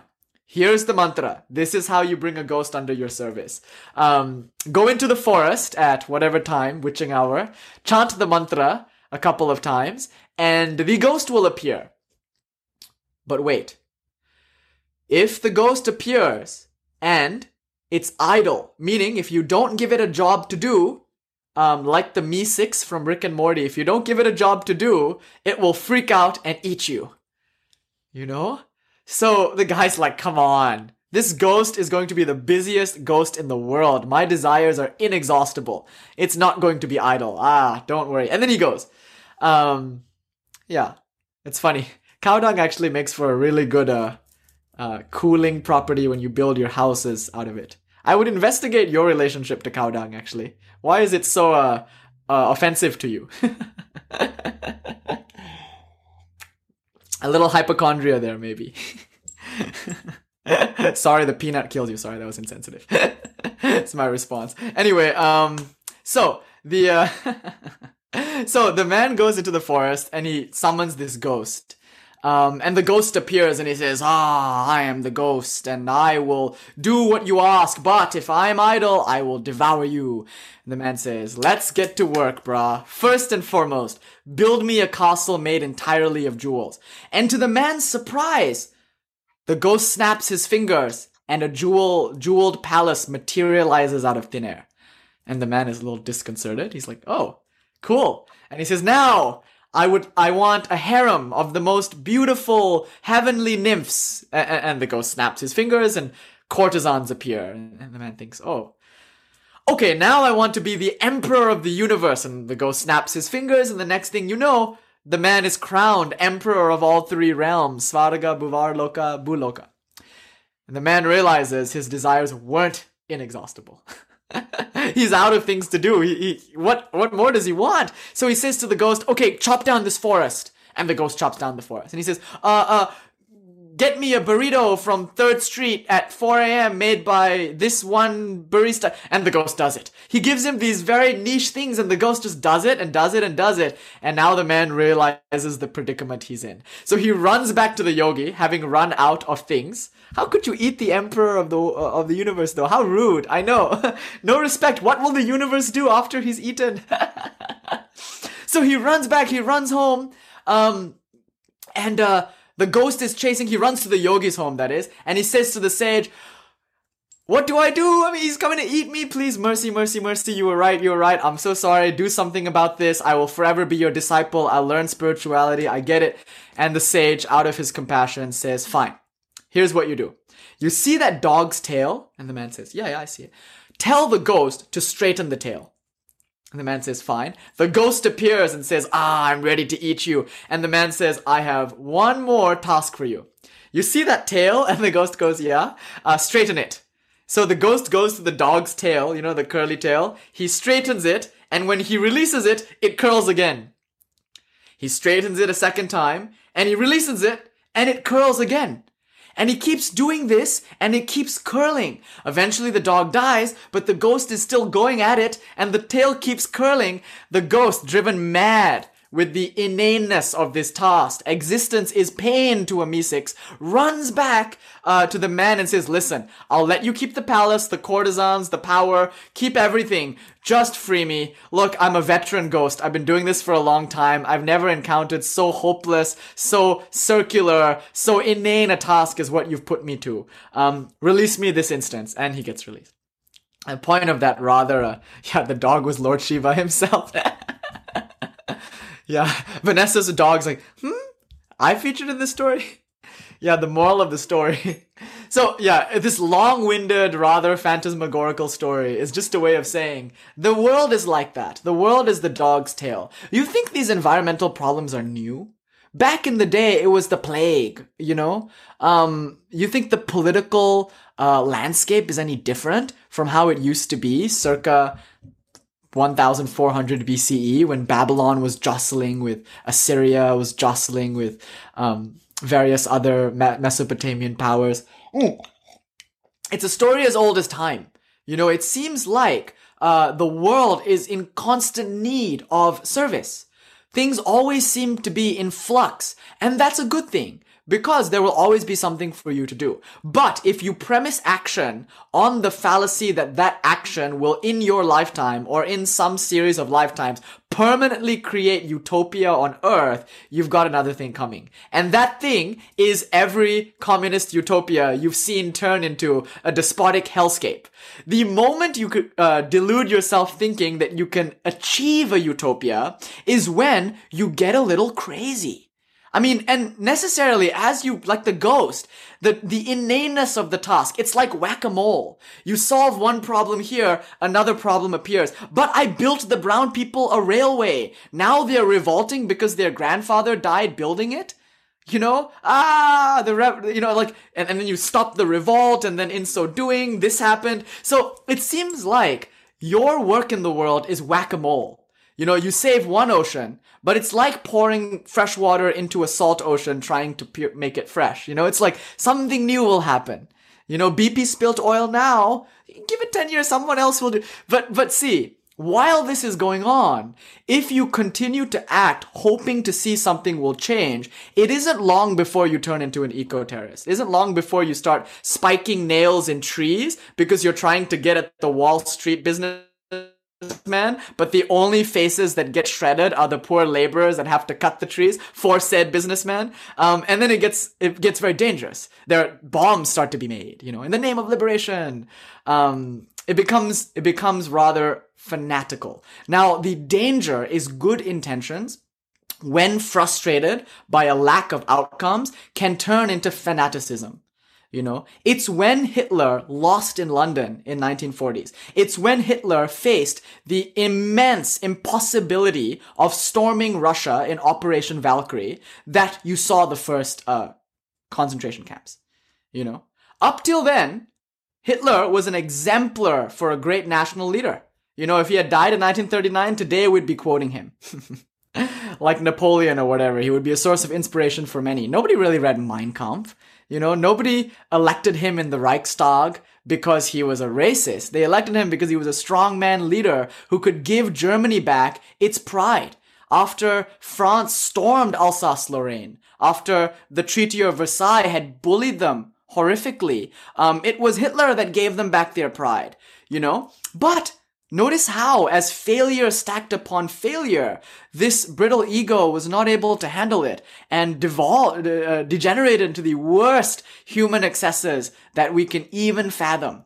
You know, um, you can see eco-terrorists all along the front. You see martyrs and missionaries willing to die and kill for causes that are good causes. You know, just how many have to die in the name of good causes? So, to sum up here, um, the lesson from Buddhism seems to, lesson so far seems to be this. As long as you are not yet free of the overemphasis on thought. As long as you are still to some degree overly identified with the mind, you are susceptible to three errors. One, the inability to recognize moral relativity. Second, the inability to act from any place except partial information, which might always confuse things, might always, might sometimes confuse things more. And three, you're at risk of fanaticism um, and frustration that has very weird and harmful excesses for you and others when those efforts are frustrated. You know, so this we might call egoic service. You know, service that's about me. So another way to frame our insight so far is as long as you're still attached to a me, as long as you think you're the helper, you will always be susceptible to the savior complex and all the frustrations that come with it. Here we say, investigate your own need to save the world. Is it not a need to save yourself? Are you not identifying with the you that was bullied in the schoolyard that you have now projected onto a group of people somewhere? Are you using that group to address your own psychological needs? And if so, what will you do when these needs are frustrated? You know. So that's the ultimate challenge to anyone who embarks on service prior to spiritual maturity. Mm. So then, what's the solution? Uh, spiritualize first you know, practice. And you don't have to be enlightened. There's always a degree, um, but the suggestion is don't worry about involving yourself. It will be a natural and spontaneous expression of your spiritual practice. So let's continue a little further, moving from Sankhya onto Buddhism, now moving from Buddhism onto Advaita Vedanta, and then from there onto Kashmiri Shaivism, and then we'll wrap it up. So, thus far, we know the trap of acting from a place of being in the ego, acting egoically. We know the trap of needing to be the kind of person who helps the world, of making a big deal on Instagram about your activism. I think they even call it tokenism now, or there's a word for it, you know. Um, and, and actually calling out tokenist activism is also tokenism. There's also a kind of smugness about identifying tokenism. So, um, look out for that, you know? So as long as you find yourself the doer, as long as you still think it's you that does things, uh, you will be frustrated and your service will not be service. Now, I'll tell you a story about Vivekananda. Oh, peace and blessings be upon him. It was a beautiful instance uh, in which a Kali temple was about to be destroyed. Uh, some kind of maybe development project, you know, or some construction was threatening a famous Kali temple. Vivekananda because he himself was a great Kali Bhakta, a devotee of Kali, by virtue of his master being perhaps an incarnation of Kali herself, um, wanted to protect that temple. So he fought tooth and nail trying to prevent that temple from being destroyed. Ultimately, it was destroyed. You know, ultimately was destroyed. And he was so upset about it, and that night he had a vision of Kali, and very characteristic of Kali she appeared and laughed and laughed at him. Laughing hysterically, Parameshwari, Narayani, laughing at him. Um, And this dark Devi said to him, You fool, you think I can't defend myself? Mahakali, you know, the great primordial womb of all things, you think I am so weak that I need you to protect my temples? No, it is my will that that temple was destroyed, you know? And Vivekananda finally understood. He is not the doer. And Ramakrishna would often say, this body, what is it but an automaton? What is it but a machine? The operator is the divine, Kali, Kali herself. What can your action do that is not permitted by some greater force? It's hubris to think that you can do anything. And I'll give you three arguments to prove that point. Now, this, of course, is dualistic philosophy. So before we do Advaita Vedanta, I'd like to spend a little time with some dualistic ways of approaching religion. Be not the doer, but the dude. Anthony. I love that. So duality, Sankhya duality is different. Sankhya says Prakriti, Purusha, but in Sankhya, Purusha isn't really a god. Purusha doesn't create the world, nor is Purusha even involved with the world. Actually, uh, uh, atheist and materialist will love Sankhya. Because in Sankhya and also in Buddhism, um, there's a statement that the world does not need to be explained by positing some supernatural entity known as God.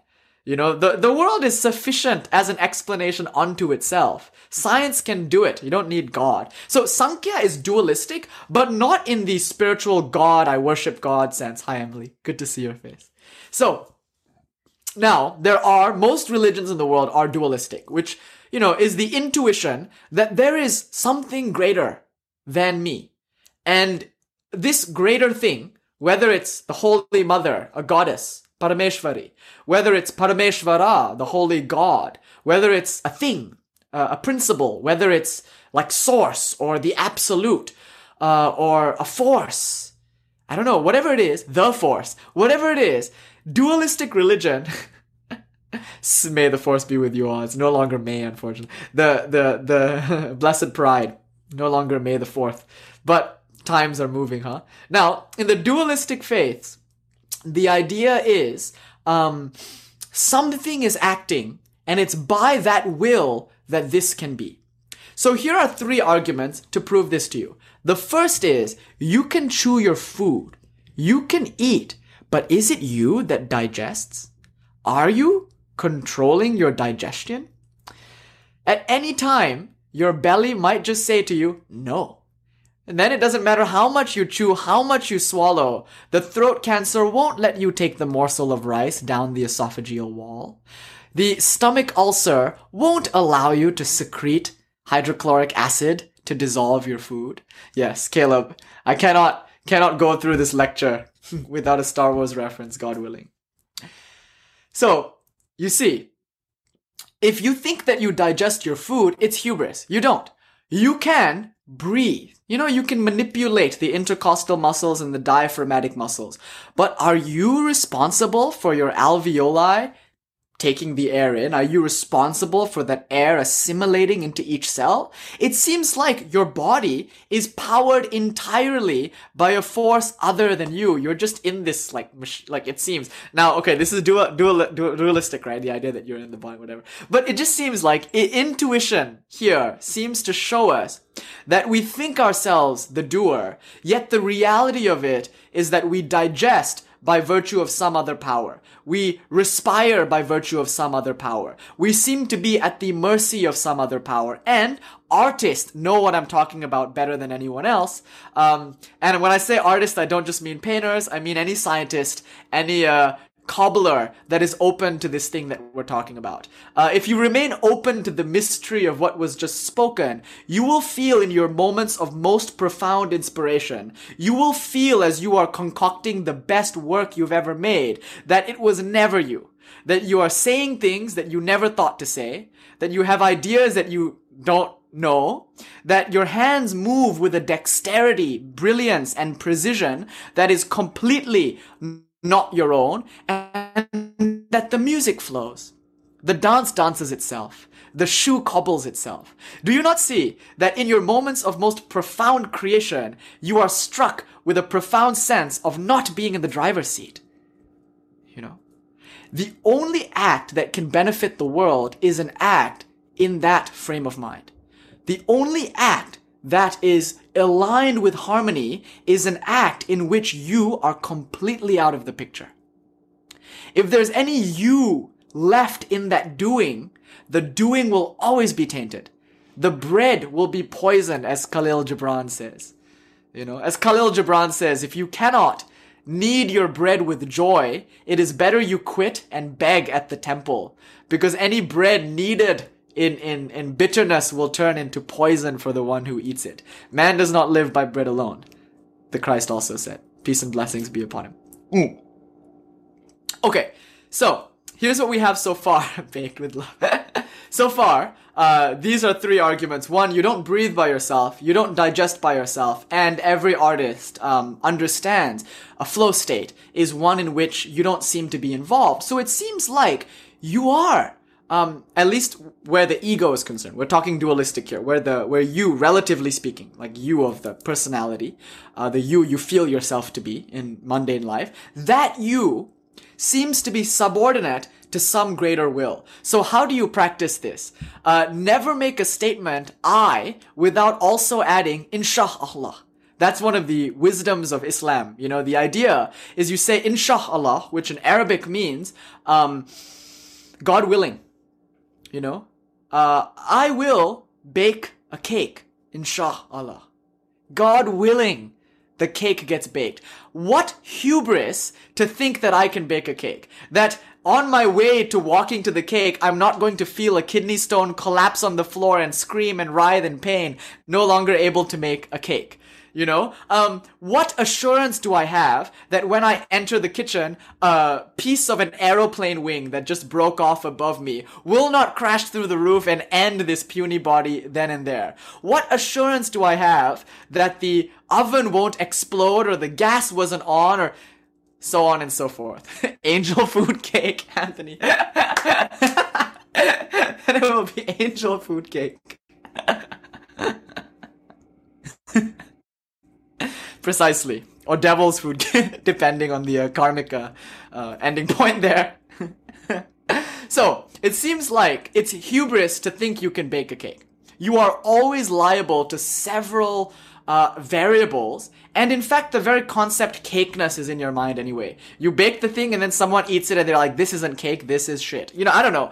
Um, it seems like hubris to think that you can do it. So whenever you say you will do something, in Islam, it's a good practice to say inshallah.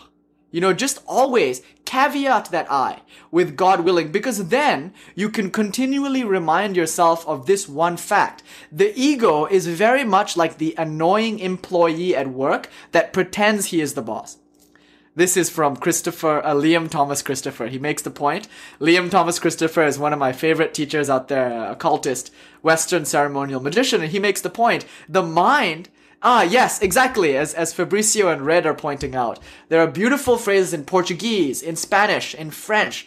Um, yeah, the baguette and cigarettes. The two ets. After the two eths came, no more etiquette. No, okay. Yeah, so you see, um, in these older languages like Spanish and Portuguese and France and, and, and in, in, these places, yeah, Satra, in these places, um, there was an appreciation for the absolute inability of the human ego to do stuff.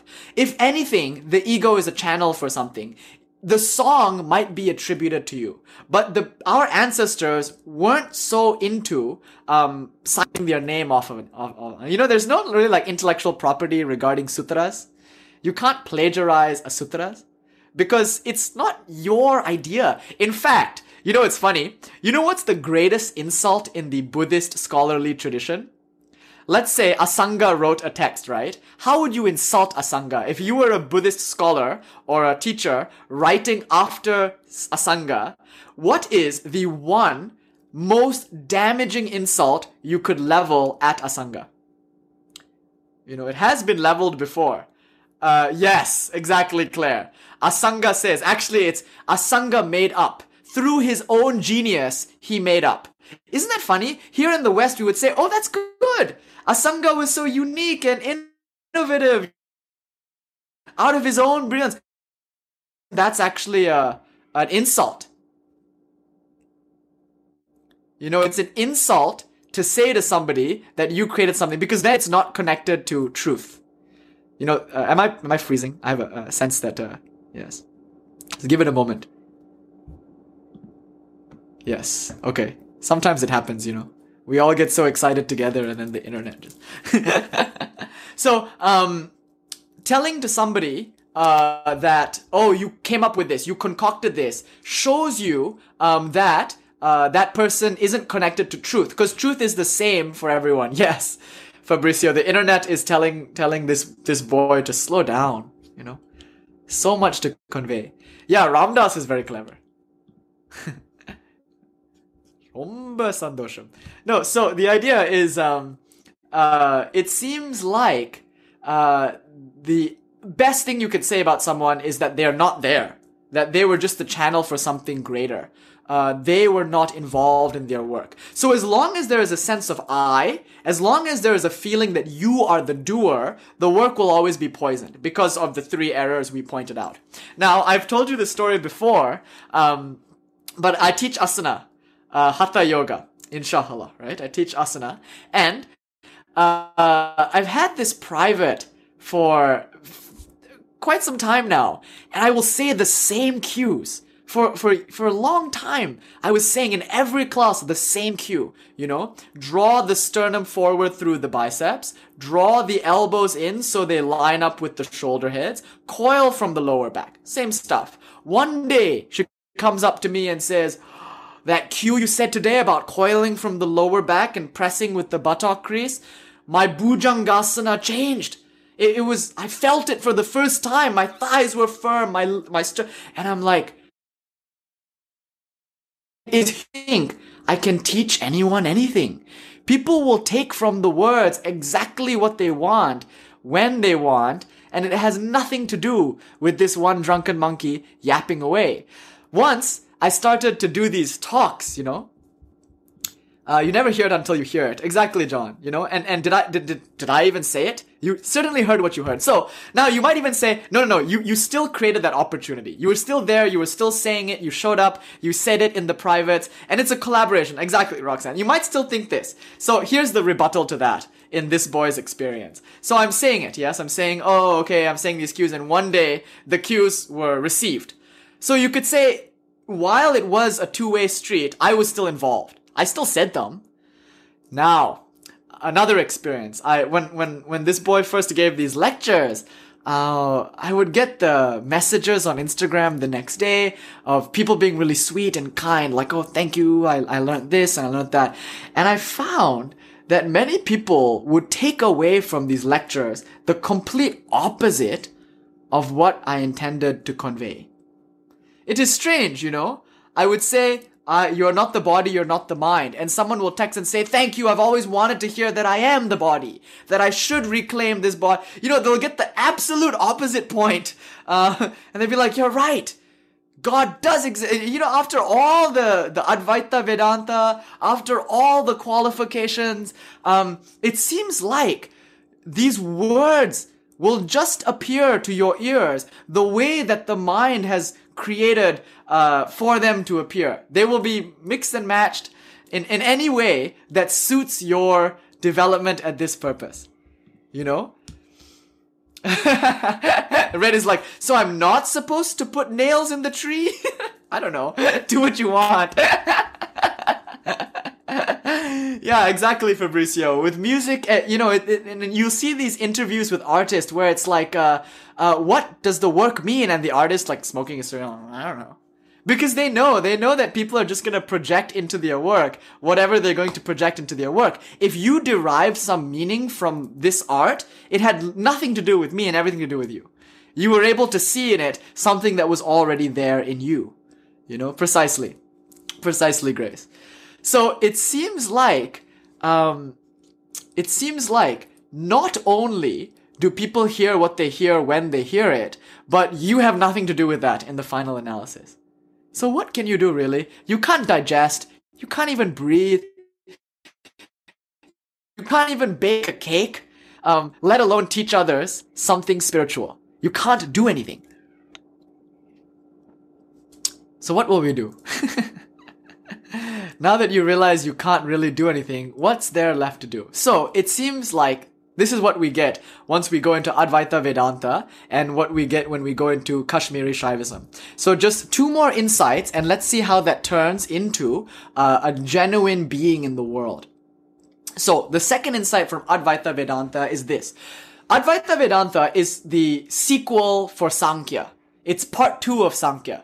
Sankhya is good, you know, but Advaita Vedanta adds one more piece that, uh, in our opinion, is, is better. no, friendly, friendly library. They're all good. They're all good. Uh, yeah, I've never been to one of your performances when you don't solve all my problems. Uh, Roxanne's favorite dancer gets told. Yes. so, um, in Advaita Vedanta, they say this. Okay, Sankhya, you, you've done it. You figured out that you are the relatively less changing or the changeless thing, and you are not the changing mind, nor are you the changing body, nor are you the world. Good. You figured out what your relationship is to the world. The next question is, what's the world's relationship to you? You see, Sankhya doesn't ask that question. Sankhya is satisfied with the first insight, which is I am not the body, I am not the mind. That's enough for us. We don't want to figure out Prakriti. Let it exist. Prakriti exists. Nobody caused it. It's just there. Uh, I'm happy. I got what I wanted. I'm peaceful. I, I, I'm happy. So Advaita Vedanta says, well, for the sake of philosophy at least, I know you're happy, but for the sake of philosophy, let's try to figure out what the world is. And now you come to a startling realization. The world depends on the body. Notice, if it wasn't for your eyes, there would be no objects to see. You know, it doesn't matter how many eyes you have, if it wasn't for the mind that's able to assign an image and make sense of the, the, the electricity in the retina, um, there doesn't matter how many eyes you have, there would be no seeing. So the objects of sight depend on the organs of sensation, which in turn depend on the mind, which in turn depends on the awareness that allows for the mind and body to be. So this startling conclusion from Advaita Vedanta is as follows. You can never prove the existence of anything apart from awareness. And after our lecture, you may try. we'll have a debate and you may try. You know, you know in Lord of the Rings, here's, uh, sorry, Star Wars, here's your another, uh, another reference for you. Anakin Skywalker says to Obi-Wan, you will try. Yes, you will try. You will try to prove to me that the consciousness emerged. do or do not, there is no try. hmm. so, you will try to say consciousness emerges from the brain. You will try to prove that matter comes first and awareness is an emergent property from matter. You will try to prove that there are things that exist objectively, but you will never be able to prove it. Because even your evidence, even your data will be in awareness your idea of the most distant star that no one has seen is still in your awareness. You're conflating perception with awareness. You see, is this solipsism? No, because even your ego is an awareness. You're not that. You know, solipsism is saying only Nish exists. I'm making the opposite point. Nish doesn't exist. Only awareness does. Nish is nothing more than a vibration in awareness. So Advaita Vedanta says this, you are not in the world. You were never in the world, nor will you be in the world. The world is in you. What does that mean? Um, you, as the as awareness, contain within you every Hitler, every Mother Teresa. Can you grok that? You are not separate from Hitler. Hitler isn't some evil guy in history that's categorically different from you. Hitler isn't a monster. Hitler is you. Pol Pot is you. Nor is the Buddha, the Christ, peace and blessings be upon them, nor is Mother Teresa some kind of saint um, that is above you, that is car- categorically different from you. Um, Jesus isn't an extra extraordinary guy, you know, peace be upon him. Jesus is an ordinary fella with an extraordinary question, you know. Um, uh, or an extra, extraordinary love. So the, the idea here is that there are no Hitlers or Mother Teresa's. There are no Jesuses or, or, or Buddhas. There are no Satans apart from you. It's all in you. And that means what you see in the other is only there in you. Not just on a psychological level, on the level like what you notice is, is what you're attuned to. Not just that, but metaphysically. What you see in the world is literally in you. This is powerful. Sankhya will help you love everyone because you recognize that they are not their bodies. So you can love people no matter what their bodies are. Even if they don't have a body, you can love them. You know, you'll love AIs. Uh, let no one who says that, let no one who doesn't thank Alexa call themselves a master of Sankhya. No. I, unless you have respect for all beings, you know, uh, you're attached to bodies. you say you don't discriminate, yet you discriminate against those with no bodies, AIs. Ask Alexa, divide zero by zero, and you will see she has feelings too. Anyway, um, once you realize you are not the body, you realize other people aren't their bodies too. So you stop judging people for the way they look. Once you realize you aren't your mind, you stop judging people for their personalities. You can start to love people unconditionally, even if they have horrific tendencies towards political oppression. You can love them because you know they're not their mind you see in yourself Purusha. And in, and by the way, in Sankhya, everyone has a Purusha. Everyone's got like this little thing, uh, soul, if you will. You see that you're a soul, and you see that everyone else is a soul, so you love others. Now, good night, Anthony. Thank you so much. Fields of awareness, yes. Very, very, uh, yeah, very Sankhyan, because you added an S on feels. now we'll try to get rid of that S, Anthony. No, kidding. yeah, I know. No, no, it's perfectly legit. Vishisht Advaita, Sankhya, you know. So yeah, the idea night to night, Anthony. Thank you for your contribution. And we're coming up to the end here. But the idea in Sankhya is that you can love the other beyond their body and their mind because you recognize in them what is in you, Purusha. But here's what Advaita gives you uh, in addition. What is this? Fabricio says, when I ask Google Assistant to set an alarm, she retorts, you can do it in the app. yeah, you know, it's like that movie Her. You are in a relationship with your, uh, with your devices. Um, so, you can recognize that beings are not their body, nor are they their mind. Yeah, Fabricio can't fire her or divorce her. Sorry, Fabricio. you're, you're in an Indian marriage, Fabricio. You're handcuffed, and when she dies, you must jump in the fire. Sati must follow her into the dark, as a great American sage once said from Death Cab for Cutie. okay, so um, for those of you who got that uh, uh, indie indie boy song reference, thank you. So anyway, um, it seems like Sankhya gives you unconditional love for others. Advaita gives you unconditional love not just for other beings, but for all things. If you study a Sufi, an Islamic mystic, they, you'll notice one thing. They don't drink out of a tea cup that they don't first kiss. Notice that? Sufis kiss the teacup and then drink it. Sufis kiss the floor. They will not enter a room without touching the floor and touching their heart. Because as mystics, Sufis, they're dualist, but they're also non-dualist, you know. Uh, it's, it's very beautiful. But uh, Mevlevis, especially the Turkish flavor that gathered around Rumi, they touch the floor, then touch their heart.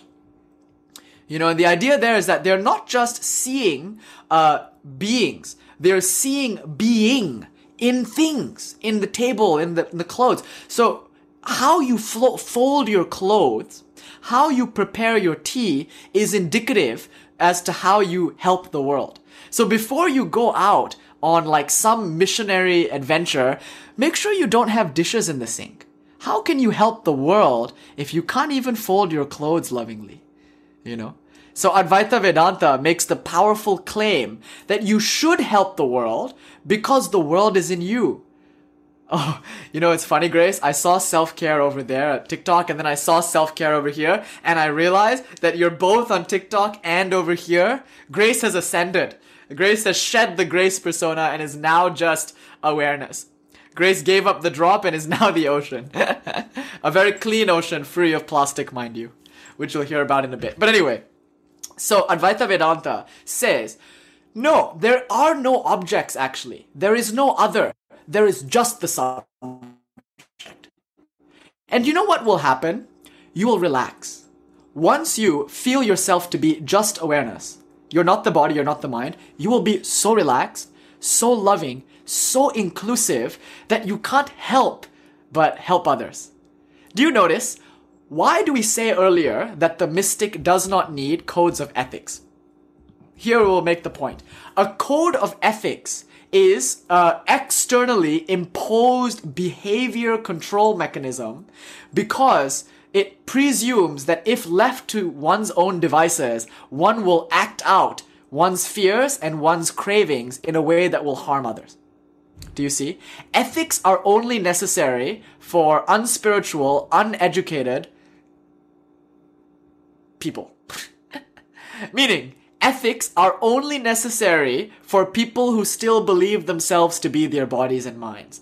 It, it is necessary. If you think that you're the body or mind, you will be frightened of things. You'll be frightened of death. You will be frightened of um, uh, disrepute, things will actually scare you because you will feel yourself to be small and insignificant in a world that is infinitely mysterious.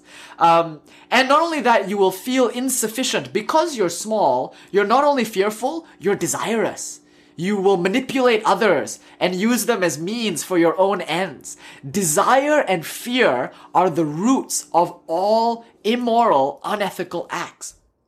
You can solve this in two ways. One, take away people's freedoms. Because if they have freedom, they'll act out their fear and cravings or have some laws, put people in jail, police state, I don't know, what, what have you. Or you can maybe approach it more intelligently. Teach them that they aren't their bodies or minds. Free them from fear and craving. Once and for all, show them that nothing exists apart from them that can harm them. Nothing exists apart from them that can complete them. When fear and craving are gone, in its place will be a wonderful relaxation, a wonderful peace, and from that will flow, will emanate effortlessly good works, harmonious works, uh, beneficial works, not concept driven, not works of the mind, uh, just effortless help. So people are only uh, and, Kant makes the point you can never will evil. You know, you can never will evil for its own sake. Evil is often the consequence of selfishness. And selfishness is the consequence of fear or craving. You know? So, in conclusion here, then, it, it seems to be the case that when a person is relaxed as a result of spiritual inquiry, as a result of spiritual realization, they no longer need concepts of right or wrong. And in fact, they might even be quite eccentric unbound by the uh, conventions of their time. You know, maybe the state and the law has certain notions of morals, but because they are an actual, spontaneous, perfect expression of morals, they might actually be kind of uh, outside the state. And eventually they will be put to death for corrupting the youth, right? As you see with Socrates. Uh, and many, many a Sufi has been burnt at the stake for proclaiming their one complete identification with Allah. You know.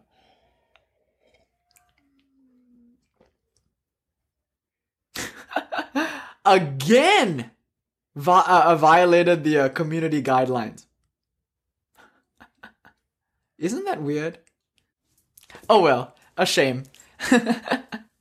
so, uh, what was it this time? There was no penises, no should vagina. I, should I should I just start living your Zoom? She's. I, I wonder what it was this time, but uh, now now it's a, a little bit of a game, right? How we are going to get through um, a Monday night discussion without getting kicked off of the TikTok machine. it's okay. If that was the last life, it was a good life. I, I like to say, God willing. Okay, so um, it seems to be the case that upon relaxing, yeah, I know, upon relaxing into peace, upon relaxing into, yeah, upon relaxing into love, there no longer exists fear or craving, and from that, no longer any selfless, uh, selfish action, action, and the the mechanism of morality is no longer needed. You know, so that's why Rumi is able to say, beyond your notions of right and wrong, there is a field, field of awareness, spaciousness. You know, in the gaps between each of your thoughts, in the slight pause in the incessant dialogue of the mind, you might be able to feel into this space. This is the narrow gate, perhaps that the Christ, peace be upon him, was talking about. You know, enter there, enter Zen from here, they would say. Um, now, this is an important observation because from this, we recognize that morals and ethics are a consequence of spiritual liberation. So therefore, the ultimate form of activism is devotion to your spiritual practice. Coming to the mat every day to practice whatever it is you practice will eventually effortlessly emanate into selfless service for others because there is no longer a self to cling on to. And then in Kashmiri Shaivism, you get the final piece here.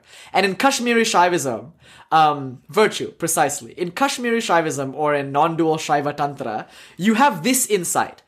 According to Buddhism, subject and object both don't exist. In co- according to Sankhya, subject and object both exist. In co- according to Advaita Vedanta, subject alone exists, objects are just illusions. Now, according to Kashmiri Shaivism or non-dual Shaiva Tantra, subject and object don't exist apart from one another. They are both aspects of one thing. Since just as you cannot show an object apart from a subject, so too you can never prove a subject apart from the object. That means you help others not as two, but as one. So when you look at someone, it's you looking at you through the medium of you within you. Only you exists but it's you reflected back at you uh, in so many different ways, so many different vibrations, and all of them are as valid as any any other, but they're never the other.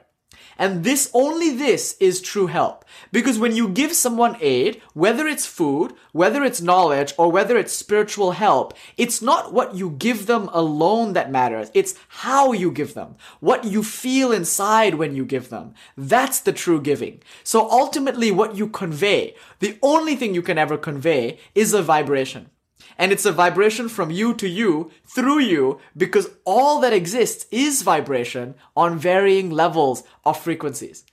And it's this insight that allows tantric Buddhists to recognize the most help they can give is just chanting for people. You know? That's how they help the world. They they let flags flap in the breeze so the prayer flags will send prayers out into the world. They beat on drums and they chant Nam Myoho Renge Kyo, Nam Myoho Renge. They chant Om Mani Padme Hum, Om Mani Padme Hum. They chant um, Om Kali Mahakali Kali Ke Parameshwari.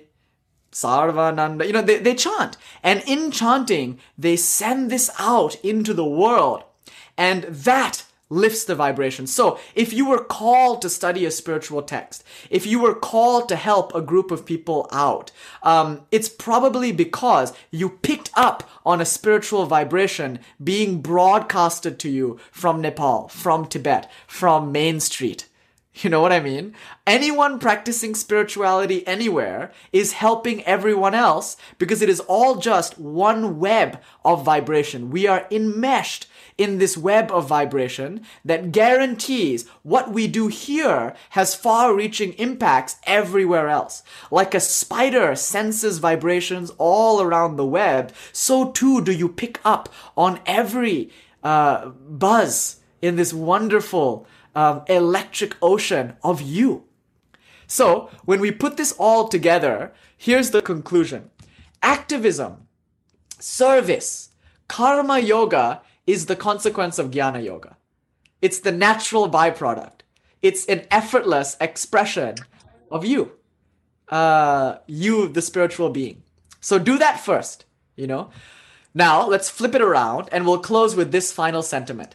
As much as the spiritual practice begets service, service can facilitate spiritual practice. Uh, and this is actually a funny paradox. The ends become the means, the means become the ends. so, say you still feel like the body and mind, speak as if you were the. Speak as if you have stable awareness. And then from there, you say, oh, this body, this mind, this little boy, you know? Um, and, and this is one way of using the ends as a means. So, if you know that a spiritual being carries themselves in this way, you might as well do that. You know, it's not quite fake it till you make it. It's deeper. It's not fake it till you make it. In fact, it's relax into your actual state. Because as we've formulated together many times before, the spiritual quest is not about adding something onto you that you're missing right now. It's not about taking something away that's superfluous. It's not about finding something you don't already have. It's just about aligning the body and mind to what you already are essentially. So you are, even now, uh, the, the Buddha. It's just a matter of recognizing that. So enlightenment is not a practice, it's a fact. You know, yes, remember who you are. It's, it's recognition. As many tantric scholars, they call it recognition. Just recognize it. Recognize that you're free. Um, but one thing that perhaps keep you keeps you from recognizing it is uh, preciousness, as we will call it, overemphasis on the body and the mind. One way to deal with this preciousness is to wash the feet of your disciples, so to speak. You know, wash everyone's feet. Uh, fall to the floor on your face before everyone. Sit in the lowliest place. You know, deny thyself. Serve others tea before you give yourself tea. Uh, make sure everyone has food to eat, even if that means you go hungry. Always put everyone else's needs before your own. This is a difficult teaching, and it's not meant for those who are doing this out of fear. There are certain doormats, like uh, people without boundaries, who are being walked all over uh, because often the two extremes resemble each other. so, a really unspiritual state and the most spiritually evolved state seem to be similar on the surface. The beggar and the saint look alike, because the saint is a beggar, but not necessarily is the beggar the saint. The wise woman and the fool are very alike. They're both quiet and silent. One is silent out of ignorance, the other is silent out of a deep, profound knowing that words are meaningless. Um, similarly, the spiritual neophyte might be without boundaries because of weakness, because of fear. He fears that unless he just is a doormat for everyone, they won't love him. He feels himself separate and out of that fear, out of that craving for the validation of others, he makes a big show of, you know, service or whatever. So only you know uh, whether it's kosher practice. But ultimately, when you found a certain level of uh, integration in yourself, a certain le- level of strength, a certain level of personality, only then do you have something to sacrifice. You know, so spirituality is often for the very developed, for the emperors and empresses, for the kings and queens, for those who have already mastered the self and have realized that there is more to life than is spoken of in your philosophy books, Horatio. You know, they say, unless you are able to conquer a kingdom, don't you even deign to try to storm the citadels of the mind. It's easier to be Anthony the, sorry, uh, Alexander the Great than it is to be Jesus. You know, it's easier to be um, Nero than it is to be the Buddha. Much easier to conquer the world than to conquer yourself. So, to some extent, um, you come to spiritual practice actualized, integrated, and that's when this practice is good for you. Karma yoga, selfless service. So try your best to put others' needs before your own, especially when you don't want to. That's when it matters, you know? And that's why the curly dog's tail is great. The tail will always be curly and it will always be in need of straightening, so you will always have a cause. There will always be something out there for you to give yourself to selflessly. There will always be someone to sacrifice yourself for some group, some cause. But you realize now, and this is the most important thing I could convey in this lecture, God willing, you realize that you are not doing it for the world, nor are you really doing it for that group or for that cause, because you can't do anything after all, remember? No, you're doing it for yourself. And why are you doing it for yourself? You're doing it so that you will be enlightened. Ultimately, your service is a means to an end. But even your enlightenment is a means to an end because you're not becoming enlightened for yourself. Since enlightenment is the root of all good works, your pursuit of your own enlightenment is the ultimate act of compassion. So, look at this beautiful paradox. You do selfless service for yourself. But once you discover that, you become finally for everyone. It's like circular, you know? It's it's an inversion, a headstand, if you will. All of spirituality is the hanged man, the headstand, just a flip, just a flip, you know? So instead of being so obsessed with flipping the switch and turning on some lights, uh, be more interested in this flip, this Jedi flip, if you will, to use a drug term, of the mind, um, to perceive into the vibration of what it is that we've discussed together, what it is that we've uh, vibrated together tonight, and act from that place. So, in closing, we'll say these lines How often is it that our deep psychology expresses itself as politics? How often is it that our fear and our anger masquerades as righteousness? Why is it that we are so attached to anger as the only way to solve problems? Are we frightened that if we let go of anger, there can be no appropriate action? How is it that anger creates peace? Like gives us like. We know this from other things in the world. Fire can fight fire, but often it just creates more fire. Anger might be able to create some notion of peace, but it's a peace based upon fear. It will come apart at the seams. So, we have been doing this for years, trying to create social change with anger and righteousness. Just for fun, try another strategy. Find your peace first, solve the psychological issues that you have outsourced to a political position, and from that place of peace, act, and then see what happens. You know? Just for fun, at least, at least for an experiment. So we're going to close here, understanding that we are never going to be the doer. Let us relax into this Islam, into this surrender, into this submission. And we'll close um, with a final mantra, only the dude. Yes. Uh, and, and, and Grace, absolutely. We'll close with a final mantra, and then I, I, I it's exciting. I want to tell you about uh, something that I came across my way recently that I think is a really, really excellent uh, uh, merging of, of worlds. Okay, so um, let's close with the mantra together, and then I will introduce you to this thing. All right. So, coming to sit uh, in some dignified manner,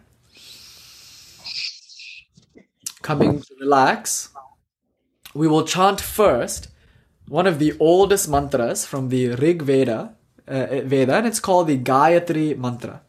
Its meaning is, May the radiant splendor of my own life force illumine each and every one of my thoughts, that I might that I might dwell only upon the highest and loftiest.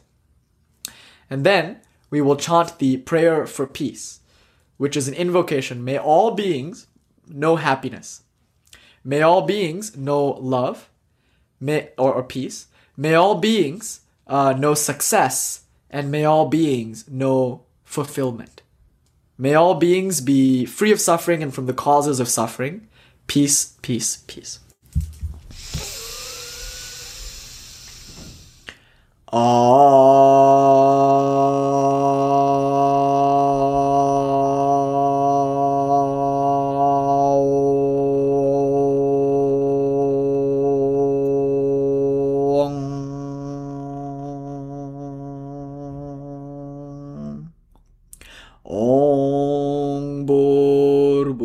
Swaha. Tat Savitur Varenyam Bhargo Devasya Dhimahi धियो